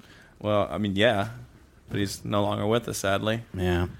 but yeah yeah I mean I would that's one of those guys again like we talked Sableton Ryan Adams Larry Munson I like a voice like that you're not like, that's a once in a lifetime thing Well, that's what drew me in. I grew up listening to Johnny Most, Bob Yeah. Wilson, uh, Ken Coleman, Ned Martin, some of the greatest voices in the history of sports. So when I moved down to Georgia and heard Larry Munson call the Bulldogs game, it kind of wooed me big time. Although there was some weirdness behind the scenes with him, but Yeah. whatever. Great radio We're voice. losing that now. You know. I love. Oh, well, we're also losing that thing where the guy that's hired to be the uh, the commentator, um, like he's he is hired by the school, obviously, but they're supposed to be objective and like, but. Those old guys were totally homers for the teams that hired them, and it was great. That's why you listen to Yeah. it. you yeah, know? absolutely. Eli Gold's definitely a homer for Bama, though. Oh gosh. But Eli Gold's a great, great biggest radio guy, Bammer. great radio voice. You're a Bama fan? No. no. Which is I'm over here being quiet because he's a Florida State fan. You so- can listen. I I was in not the a big marching sport. band. That's about the extent of my sports. Yeah. Uh, Auburn fan. Oh, okay. Yeah. Cam Newton. Cam Newton. Auburn, yeah, uh, Bulldogs, and then um, uh, y- you know the real Bulldogs, not that Mississippi State uh, motherfuckers. Uh, the uh, we got uh, uh, and then And when our, you guys play Mississippi again? Ben, yeah, Ben, our, our our bass player is uh, Texas A&M Aggie, and uh, Nick, our drummer, is of a sadly a, Bammer. Bama fan. Sadly, a Bama fan. He's a bammer. and he has all of the typical Bama fan traits. They're like the Yankees fans, you know, like when they're winning, they're real loud, and when they're losing, man, that's like they're like football. What is football? I don't. Even, I've never heard of football. You know, Shifting gears on Nashville, have you been to the Rock and Roll Hall of Fame, the Dylan Cash exhibit yet? Or the Dylan Nashville exhibit that's there? Uh, I've been to the, the, the, the Country Music Hall of Fame, but Did I've, I just say rock and roll? I meant country Yeah. music. You did say rock and roll. Did I really? Country Music Hall of Fame, but I- there's currently a, aren't, an aren't exhibit. they the same thing now? I I just want to say, you're Andrew. You are a great drummer. I actually am. Just kidding, I'm not. his drum, his drum set. he realized there's a drum set right to his left ACDC. that we were going to call him out. yeah, I could play ACDC type drums, like where you just lay it down and stay there. Um, It's like that's the story of a lot of women in my life. just, just stay there. Uh, but uh, yeah, I've been in the Hall of Fame, and it's well worth the money to go. It's awesome, I have but not I haven't been to been that to the new exhibit. one. I haven't been to that exhibit. Sounds no. awesome though. I, I need- I've heard that it's dude. awesome. Like Yeah. I forgot whose Cadillac is in there with the big horns. Elvis? on it, Carl and- Perkins Cadillac? Like, Um, I think. It I think it's the Elvis. trucker song? and he's got like a record player in it or something. I think it was Elvis's Cadillac. 'cause The it's got all memorabilia is so worth going to. Well, I, I haven't been in a long time, but I remember going there. They had a Hank Williams Sr. jukebox where you could just Oh, wow. hit and listen to any. Oh, and yeah. it was free. So I was sitting there listening to you and again and jumping around honky tonk. God, Hank Williams. There's an Ike Turner hit, uh, jukebox. You put a coin in, it just smacks you. Sorry. Well, hey, That's Seth. That's the again, Seth side. going back, I like to go back a lot. We have a song called "Go Back" on our album. Going back to what we were talking about, country music and, and all that stuff. Hank Williams, perfect example. Got the heartache songs, got the saddest songs in the world. Still has the hokey songs, and you love them. You love them. He's got the country bumpkin charm still. You know, a perfect example of that. But he does it with a way that there's like a wisdom woven into the bumpkinness, it seems. I mean, yeah, He's like real deaf. kind of, but not really. I mean, like, hey, good looking is like honestly, it's a great song, but it, it's it's cheesy if you think about it. Sure, but if Hey, you Good get the Looking- good looking one, you look pretty wise. If you land her, right? yeah. Yeah, but then What you they- got cooking? Yeah, well, hopefully they cook for you when you. I mean, land Kalijah them, you is- know. is- is- then, then years go by. Kalijah and is are they sad, still but it's a good cheesy looking? song. Which one? Kalijah. Oh, I don't know if I know that one. Kalijah. now you're wishing you brought your guitars, aren't you? Well, we have them on the wall if you want one. We love to do that. Like that. We love. That's our favorite thing is the country wine. Just to go. Uh, ooh, you know, I can't even do it on. I, I don't know. I'm I'm terrible. you kind of had an Edward Sharp thing today where you Yeah. go the hey. Yeah. That just gives me something to do when I don't know how to say anything else or in the song. All right, It's it's getting the crowd pumped up.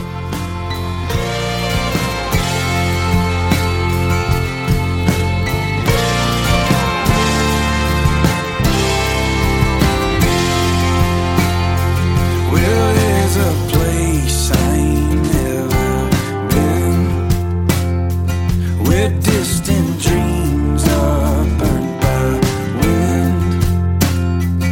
And in my mind, I go back again, back to that place I ain't never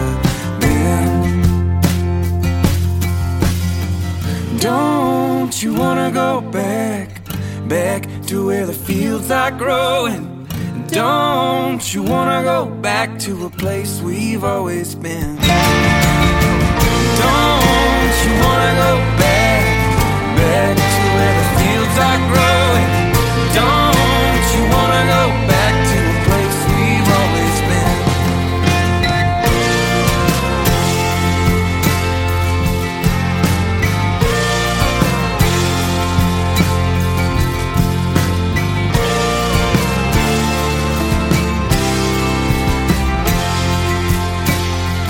Just some old smokestack on the hill where seasons change. You got to hear Blunt's new sound check when he does his vocals. It's awesome. Let's hear it.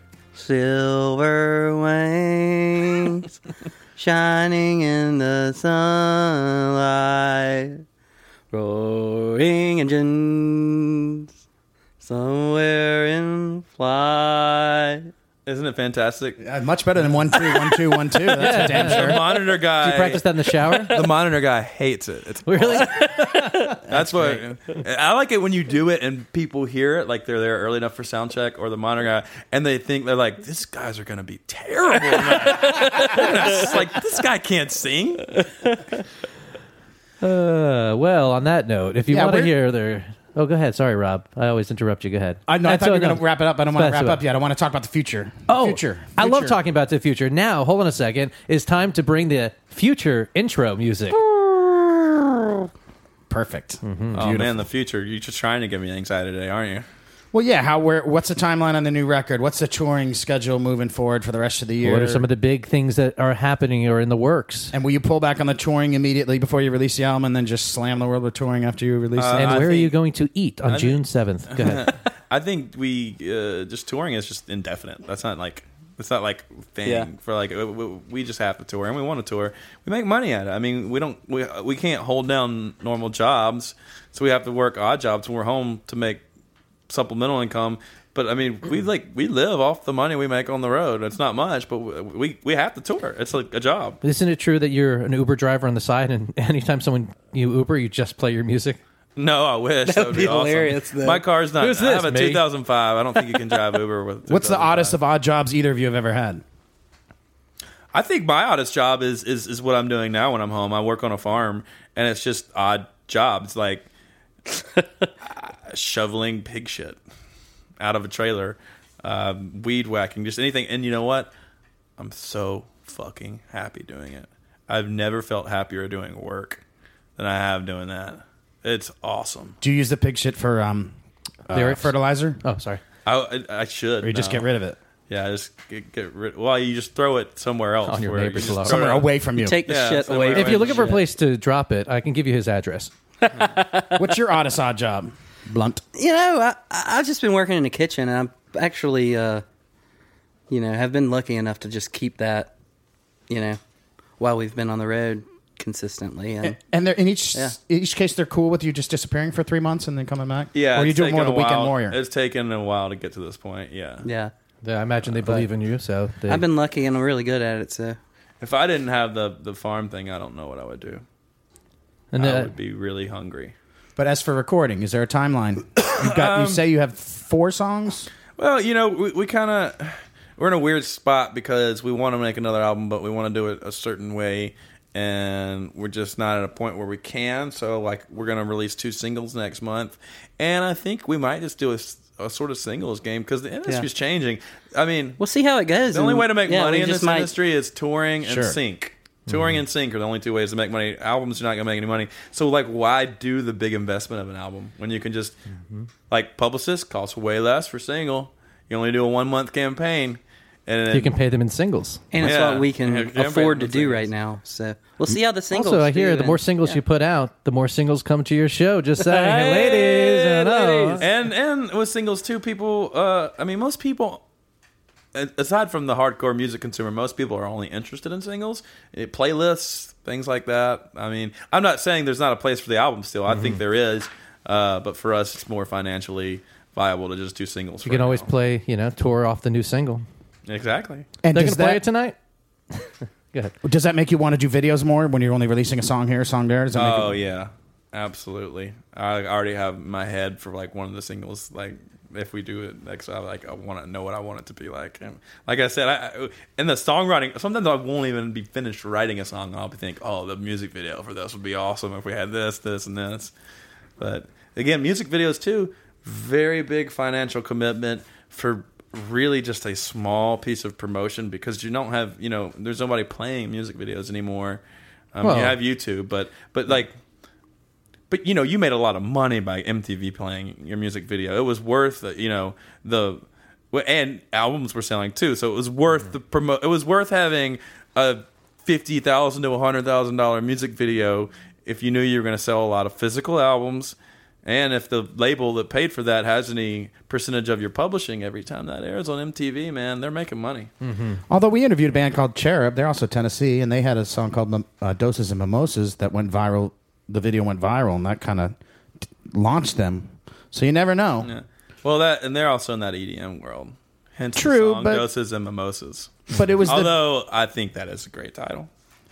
It is. That's the other Hilarious thing. video. That world, I feel like our music is so antiquated because that the young kids now aren't into rock and roll and. well, some country. of them are. There's there's Some a of 'em are. backlash. It- but that what- EDM what world, you that whole said- festival vibe, and the drug culture and all that, and I'm not putting it down. You know, there's a place for that, and I think people should have fun and do what they like and enjoy it. Mm-hmm. But that is what the young kids are into. Now. Well, yes, but there's a circle, like you said before, and I do feel the wave of songwriting and lyrics are coming back and starting to be appreciated, and I Yes. do feel that coming. Not an- your music is not antiquated. It is timeless. punk rock is dad rock now. Can I ask you, uh, uh, since you brought back punk rock, Green Day, what's your opinion on Green Day? Because one thing that pisses me off about punk rock is I don't under, I don't know if they're purists or whatever, but they write they write some good fucking lyrics, I think they're and the okay. punks a lot of the punk people shit on them. Well, because Uh, they Yeah, I No, don't really consider they're them- a pop. they're a band. pop band. To me, But they're they a pop started band. kinda punk. They're a pop band Yeah. with punk tendencies. Sure, but they don't they pull people into the fold? Have, haven't they? Isn't that like a But gateway I mean, to drug to the- punk? The, Yeah. Ramones were a Totally. pop band. The Ramones. It was they for were- me. Those are pop Exactly. pop melodies, pop hits. It's just done to eighth notes. just dun dun dun dun dun dun dun dun dun dun dun, which is just kind of most of indie rock now. It's just eighth notes, you know. And there's even that Broncho band that has like that one song where they just go. That's the vocal melody going along with it, which is brilliant. Mm, Brilliant. okay. Re- Sounds retarded, awesome, doesn't it? retarded, but brilliant. hmm. That's an oxymoron. You know, the, the Ramones thing also reminds me. Have you ever heard Little Steven's Underground Garage? Oh yeah. His uh, Which is the number one thing I'd want to do if I didn't play music is have my own like XM serious show. I would being a DJ is like my dream job, almost more than being a musician. and Little Steven's a special guy. I mean, he reunited the Rascals. He's breathed new life Yeah. in a lot of these old CBGB bands Yeah. like the New York Dolls and stuff. But I love the way he describes his show. He says, "I play the Ramones, I play the people who influenced the Ramones, and I play the people the Ramones influenced." There it is, and now he's got a Yeah. whole channel. If you did that, it would be on Bob Weir, not even the Grateful Dead. It'd Dylan. just be, but Well, I maybe think Weir. Mm. you'd probably be more Weir than Dylan, because you're you're Patty has his show. Maybe so. Yeah, Petty Show, The Buried Treasure. That is really good. Patty's show, and then what's his name? The the the, the last DJ with Jim Ladd. I think doesn't he have a show?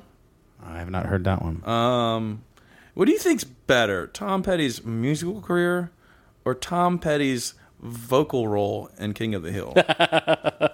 Because he kind of kills it at that too. King of the Hill is my favorite TV show ever.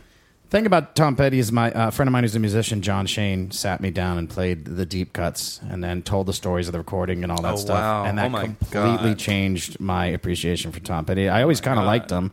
I got to see him with Dylan and the Dead in '86. He was a little bunch petty of- about petty in the beginning. Uh, There. That's brilliant. Comedy. That movie, this is the Hey, end. thanks, that movie, this is the end. You guys watch that? And there's a it, like uh, uh, Danny McBride's character is saying to to, to James uh, Franco's character. James Franco was about to get saved from like the craziness, and and he doesn't because he, he gets um, like too proud about it. Some it's a weird movie. Uh, this is hard for me to a very explain. weird But anyway, he just goes. uh, He doesn't get saved because of his attitude. And Danny McBride goes, "You had to be petty, didn't you? You had to be too fucking Tom Petty. uh, you should have you read the biography, no, no, the new biography. It is, you can't put it down, and it is deep. I'm obsessed with Petty. He's like one of my top five favorite songwriters. Um, the new book, and you, you, you find out who Tom Petty is and was, and it's completely not what you thought. Completely not what you thought. Another great thing about them is that they're like the opposite of Justin Bieber in that when they go and play a venue and move on, like everybody has nothing but good things to say about them. They're the easiest people to work with, totally down to earth and fun, and they talk with the staff and they're they're not prima donnas at all. Well, They're you got to complete read this opposite of book, Bieber. man. You got to read this book. There's a lot of darkness in that band. What's the title of it? Petty. Just Petty. Yeah, I forgot the name. It- It's it's the, basically like the damn the torpedoes like pictures of him on the front. Uh, he had a bad anger problem. It was very dark. Battled a lot of demons. Um, you find out about his drug use, which they like hid from everybody. Um, his his his his domestic life was very much in turmoil, and um, and he was like the leader of the band, and and and took a lot of control because he had to, and and he was always concerned with writing the next album and the, and what would be like what would he have hit songs and the, the reason that he has the career he has is because he was obsessive to the point of almost like alienating people about that career interesting. Maybe we'll start a new segment where we read a chapter. From the book. Yeah, every every every episode. Just a, and now it's time for readings with Rob.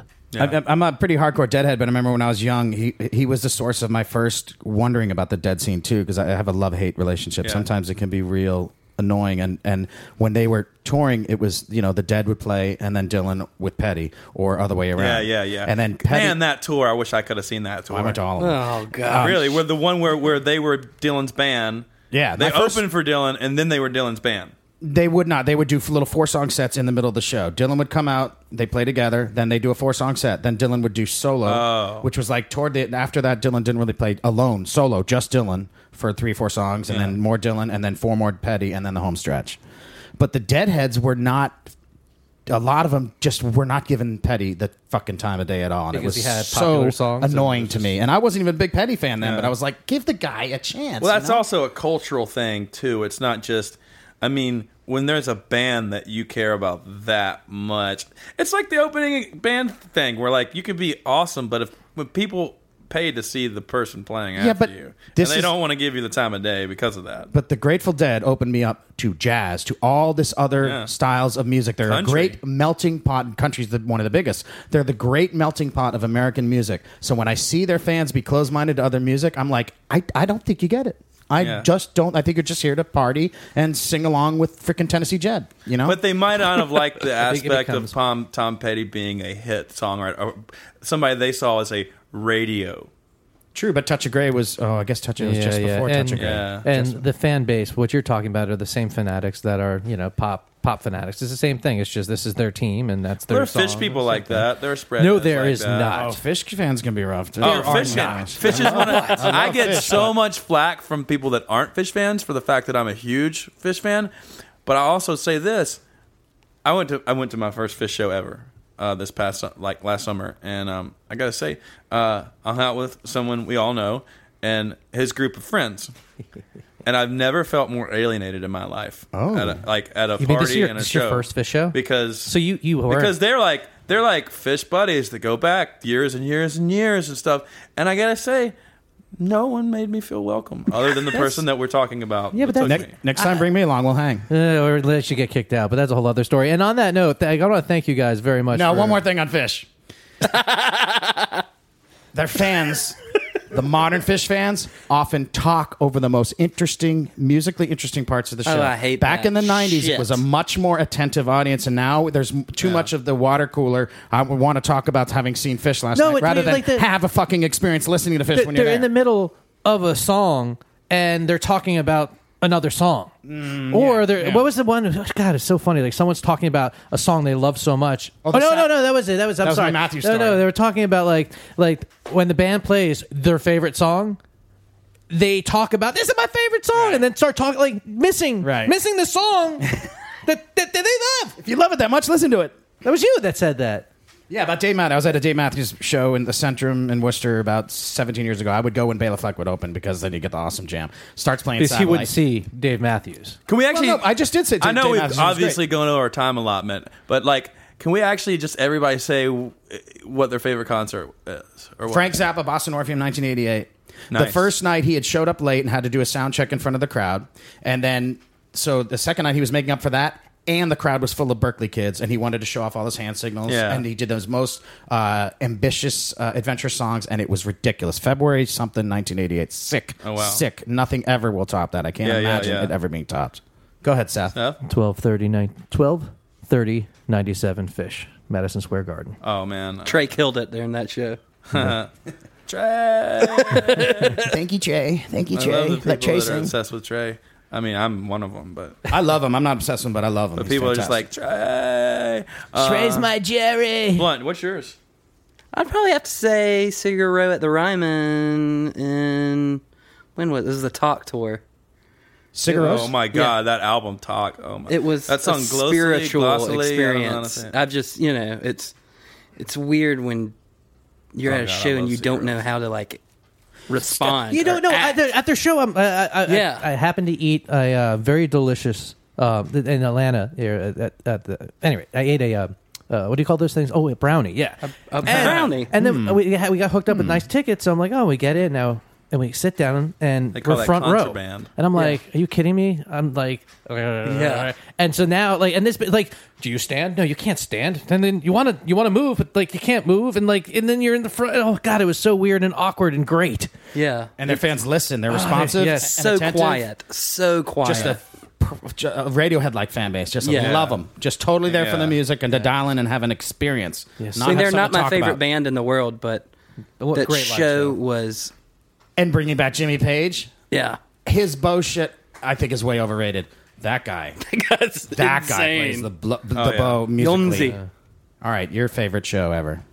Uh, I feel like it's cliche because it's like it wouldn't sound that exciting unless What you were Marvin Gaye there. or no, Otis Redding at uh, this afternoon's Montauk? one thirty set. Yeah, this afternoon's great big yeah, uh, two, 2006 Tom Petty and the Heartbreakers at Bonnaroo. Really? That's the best show I've ever been to. My hit after hit after hit. However, the band still does musical improvisation in in their hit songs, and you don't get tired of the hits because they they sound fresh and new. And I've seen the E Street Band multiple times, and I've seen a lot of bands, a lot of bands. To me, I've never seen a band tighter than the Heartbreakers that night. I've never and tight in the complete sense where it was just the right amount of loose and just the right amount of tight. And It you got a was- great songwriter, and you got a deadhead playing lead guitar. yeah, Good Oh combination. My God, Mike Campbell too. Again, just Yeah. like fuck, dude, you you're so talented, but you're so tasteful. You never play anything that's out of place, and it's not flashy. That's the song, all about the song. And it's funny you mentioned uh, Springsteen, who I love. I've seen a few times, and I love Springsteen and the E Street Band. Last time I saw him was actually in Nashville, and I'm walking out, and I overhear people talking about, "Oh, that was amazing," and it's like, you know, he's. It's amazing that he's in such great shape and that he can keep the energy up. But musically, no, it's a, a, ma- a wonderful, solid, great show. But I didn't find anything amazing about it. There was no improv. There was nothing. I've always thought the sound was bad at every single Springsteen show I've been to, and they and they have like twenty musicians on stage, and it's so unnecessary. And my number one complaint about and I love the boss. My number one complaint about Bruce Springsteen's show is that all the songs dynamically are so upbeat and so loud. And he just keeps doing it. Like, he keeps doing rocker after rocker after rocker after rocker after rocker. And last time I saw him, he did that. I was getting so tired. I was like, let's bring it down just for a second. You've got some great songs that aren't rockers, and he does "I'm on Fire," and he literally plays 45 seconds of it, and then they just rocker right back into rocker. Like he doesn't even like play the whole song. And I was like, "You motherfucker!" I love how when he goes into the crowd though, and then he body surfs back and takes Yeah. the signs, and then actually plays a request off the moment. Oh, that's but funny. I, but I was right off the floor, and he keeps coming into the crowd, you know, and the people go running down. And after you've done it like eight times, it was like, oh Jesus, here he comes again. The Everybody thing pushes about down. yeah, it gets old after a while. the thing about playing in church. Didn't you see him up close once? Isn't that enough already? Everybody talks about it's like a religious experience, and they get real gospel and stuff. But the thing about playing in church was you knew when to bring it down and it get was a real religious emotional. experience. Yeah. I played at church. It was a religious experience. And you knew when to get loud and when to, and you knew when to like. I mean, uh, y- y- a lot of people don't even know what an altar call is. You know, I grew up with altar calls. That was when like you would go up to get saved at the end of the s- church service. They do it every single time, and you didn't push you know. on They give you a coupon and say, oh, "Here, yeah, yeah. you Kroger twenty percent Or off." people Oh, just went up for prayer or, or whatever, and um, and you didn't know as a kid if the altar call was going to be five minutes Oh. or five hours, and you were just praying it was going to be five minutes because you're like, I want to go home and eat fried chicken. Right. I'm a, I'm gonna be real hungry if this is a long ass altar call. Got the Oh. Richard That's probably Marx a good note electric to end on, piano huh? with the pad underneath. Oh God! Yeah, the '80s keyboard sound of the church It was I great. think the closest thing I've had to a religious experience at a concert was Van Morrison, Boston Orpheum, 1989. That'll do it. Van can take you there. That'll do it. At his 88, best. Zappa '88, Van, Van '89. 89, You were in same a room. good period of shows there. Yeah, it was a nice run, and I was very receptive to it at the time. But enough about me. Uh, and enough about you guys Yeah. because I think we've had a That's it. wonderful Covered it. interview. Thank you for being I've had to pee for like the last 30 minutes. Oh my but- God, you're a team Ah, player. He's a real peacock. You're a team player. That, that happened to Robert our last interview. Our- Robert, who by, by the way, Robert Kwan helping us out again. Yeah, Thanks, that sounds Robert. Great. Thank you, Robert. And thank all you listeners. If you made it this far, email us at insideoutwtns at gmail.com because you just won. Another podcast. A case full of nothing.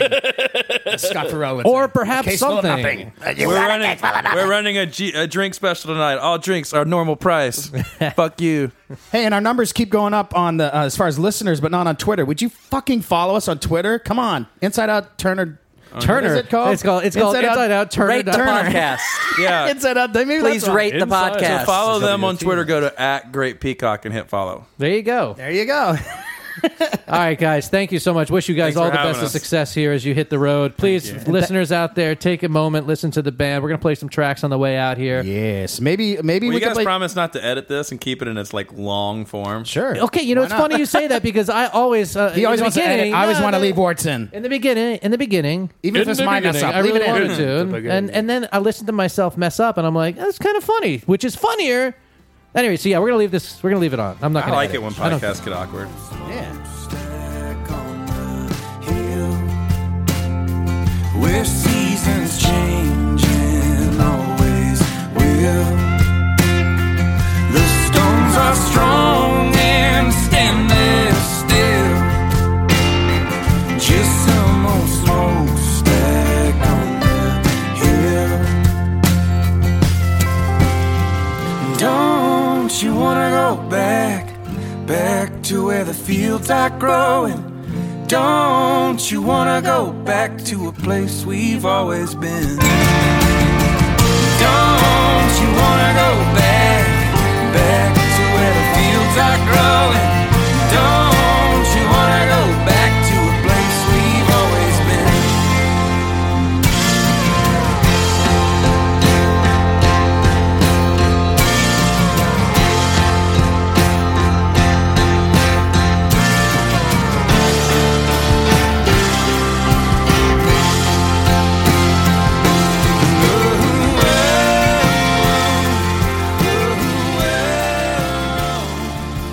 That was our new best friends, the Great Peacock. What an amazing interview! What an amazing band! It was a fun time. We got to hang out with them later on backstage, and even later on over at uh, the uh, effervescent Matt Wilson's house. their manager, who uh, oh, by the way, I think I said he's my lawyer, but he's their manager. And I don't know if I said this in the inter- interview or after. it. No, that he uh, is an icon in my, apart from his music world, in my immediate family. When I was going to Wani, my wife, my wife was in the middle of tax season. She couldn't go to Wani. Oh, she was upset.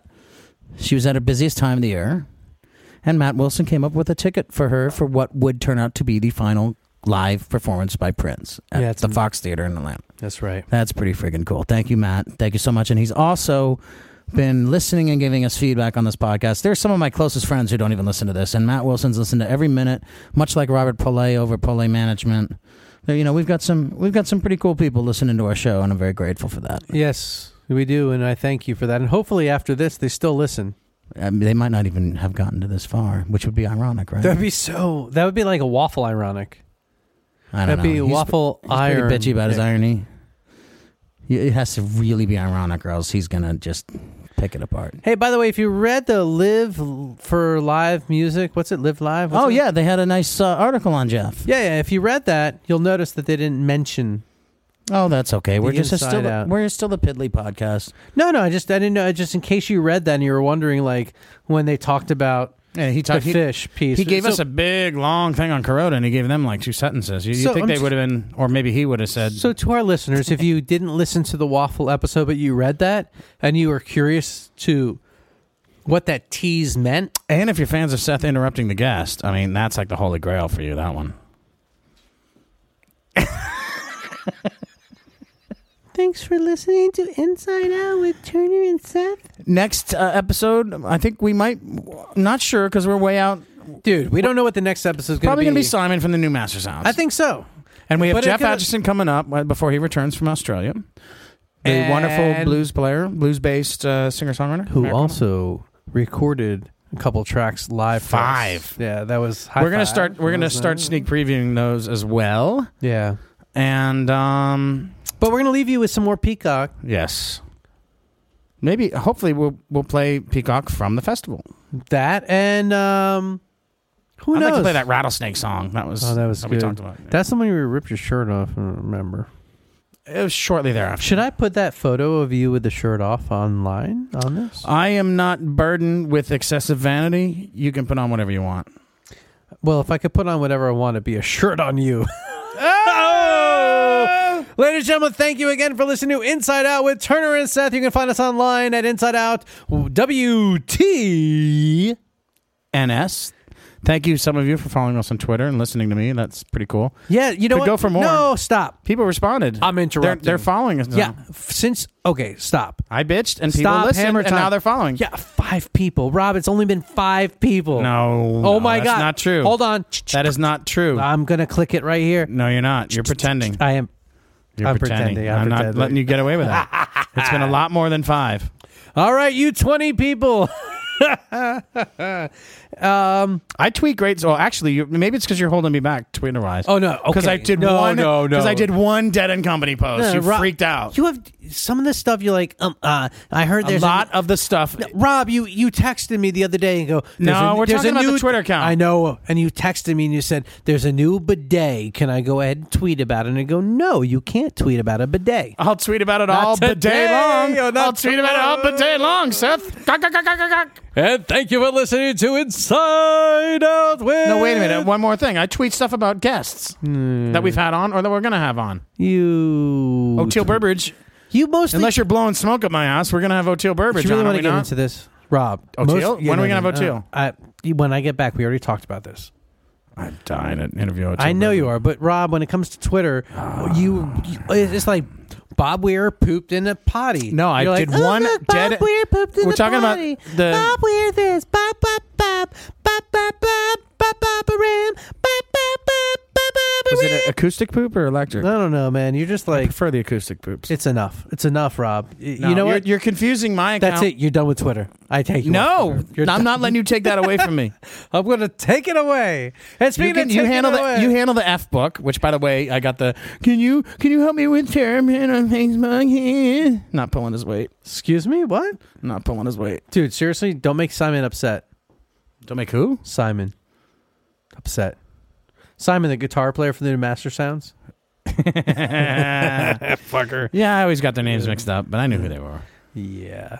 Well, at any rate, thank you for listening to. You already said that, Uh, guys. We'll see I you wanna next do- week. I like radio voice. I though. know, it gets can you, annoying. Can you give radio voice? Don't be please? like Schwartz, where you're like, put on the really deep voice all the time. You're listening to Mountain Oh, I have, a, Jam. I have a voice that's way deeper than my real voice. "What is people?" I was. I, I was just I was want listening you to to another listen- festival. Uh, no, the Mountain Jam. Did you watch the Mountain Jam stream? no, there was a. You Actually, I did. You I listened. No, I listened on Sirius to the. That's Sirius what I'm brand. asking. Because didn't I they didn't do, watch like- this- any of the streams. Did you listen to the serious stream? I listened to Olive Wilco. I listened to some of Mule. What's the Some Wilco- of, Wait, hold on, stop. I heard Warren sitting with What uh, was the Humphreys. Wilco? The Wilco. What do you The mean? quote Jeff Tweedy said. um, Vamp. Vamp. Vamp. Can Can you say anything? I can only I go texted it to you. I know. I'm opening it up. Uh, so Rob Turner. I also listened to, um, a guy I never heard of, Ratliff. Nathaniel hello, Ratliff. hello, Mountain Jam. He was all right. it's really good to see you. Even better to smell you in a strange way. Vicariously. So Tweety, who's completely sober, was basically saying he was getting a little buzz off whatever was in the air because he's sober now. He had an issue with pills, like a lot of great musicians. Oh, I thought it was alcohol. It was pills too. I think that too. Uh, He, he was a mess, but he's he's been he's been sober for a couple years, right? I think a, I think a decade or so. that you know, Rob, we should have Yes? a we should have a show on sobriety. I would love to. I know there's musician friends of ours who've dealt with Definitely addiction, close friends of ours. but that have. um, they don't all want to talk about it, which is too Well, bad. because actually, the older a great ones- way to help uh, you know future or other bands that are dealing with addiction would be to hear how a successful established band has dealt with it but Yeah. i understand people want to be guarded but i, I But- do think this is a topic we should address at some point So here's the question Is it the older ones that have been 10, 15 years sober or the newer ones that are two in?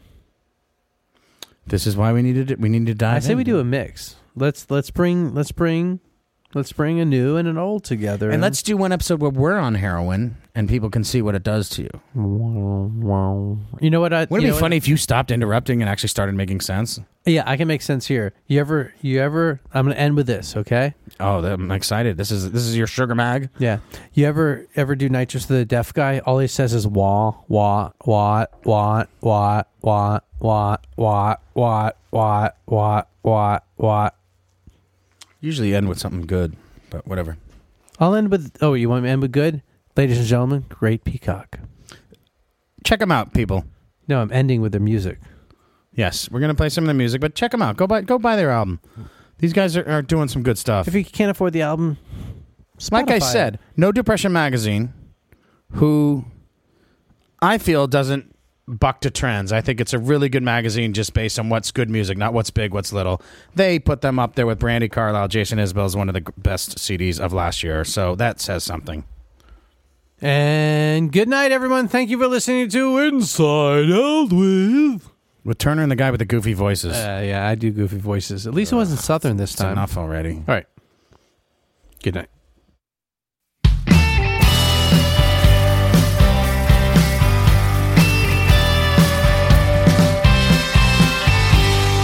Looking for the reasons you wanna know why. All the changing seasons, and all we do is try.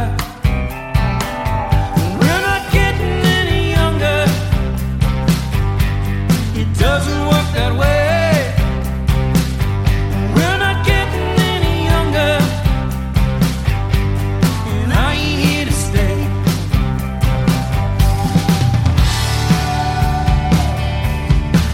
Yeah, but I won't let you go, won't let you go.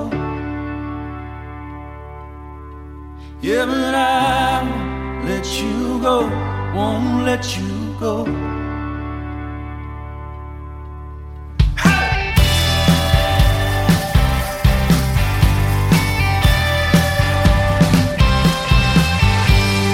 Seeing is believing, and I ain't seeing well. This heart is barely beating,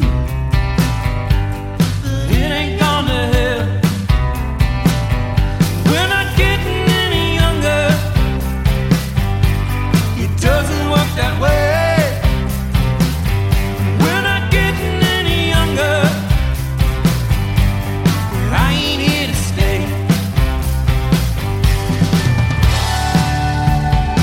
Yeah, but I won't let you go. Won't let you go.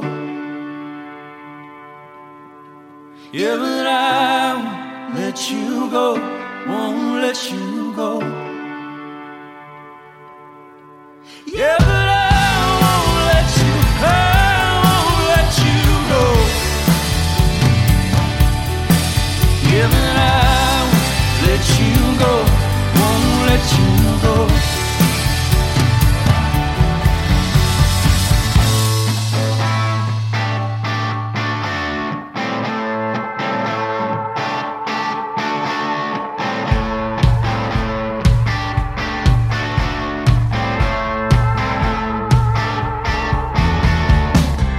Crawling out of the snow, now you're caught in the sun. Like a bird in the trees, but you haven't begun. Like a bird in the trees, but you haven't begun.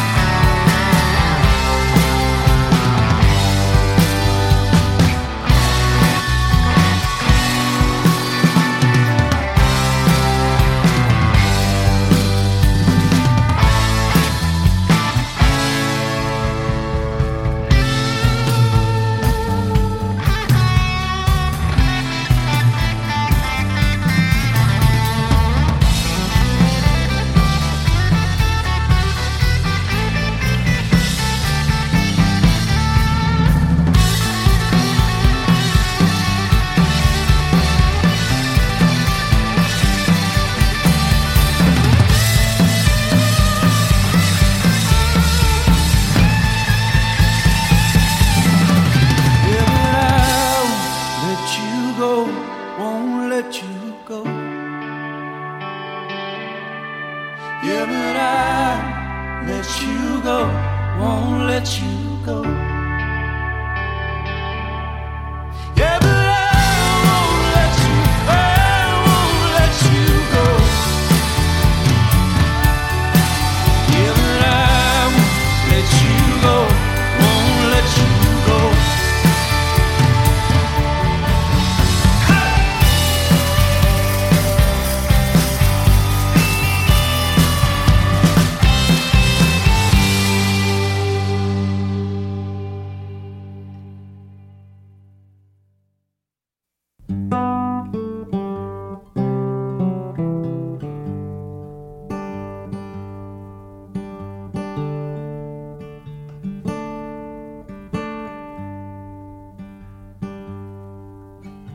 down in the valley below.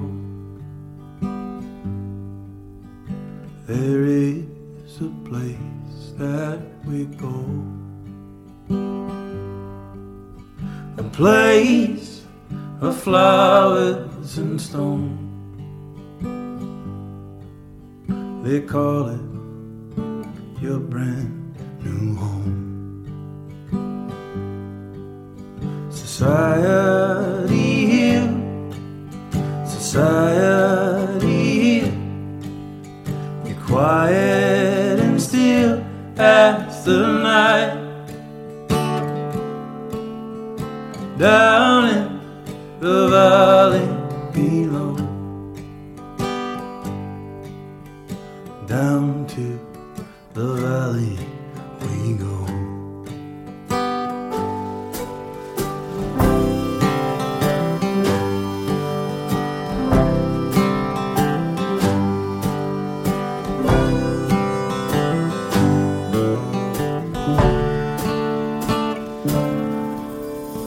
out by the old family church, lost in a sea of dirt. The wind carries the hurt from the preacher's last words.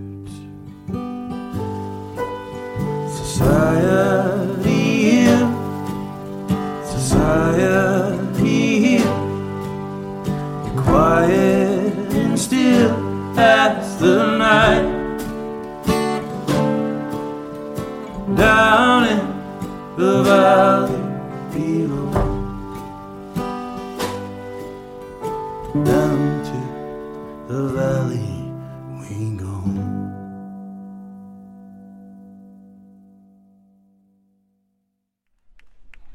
We're gonna play a little cover.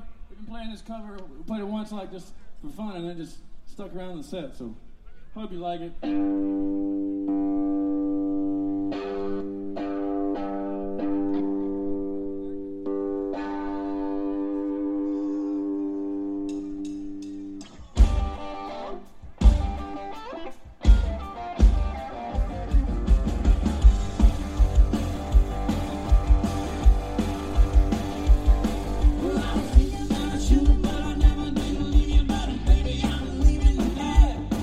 There's a chocolate drink and coffee at the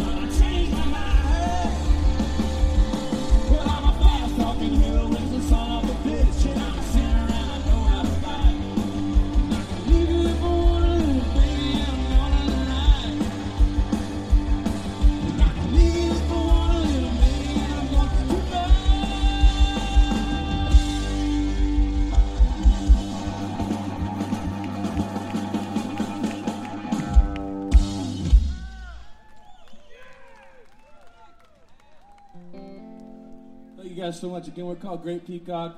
We'd love it if you just like uh, go follow us and all that shit, and maybe say hey to us after the show. Uh, it means a lot to us that you're here. This is our last song. Thank you guys so much.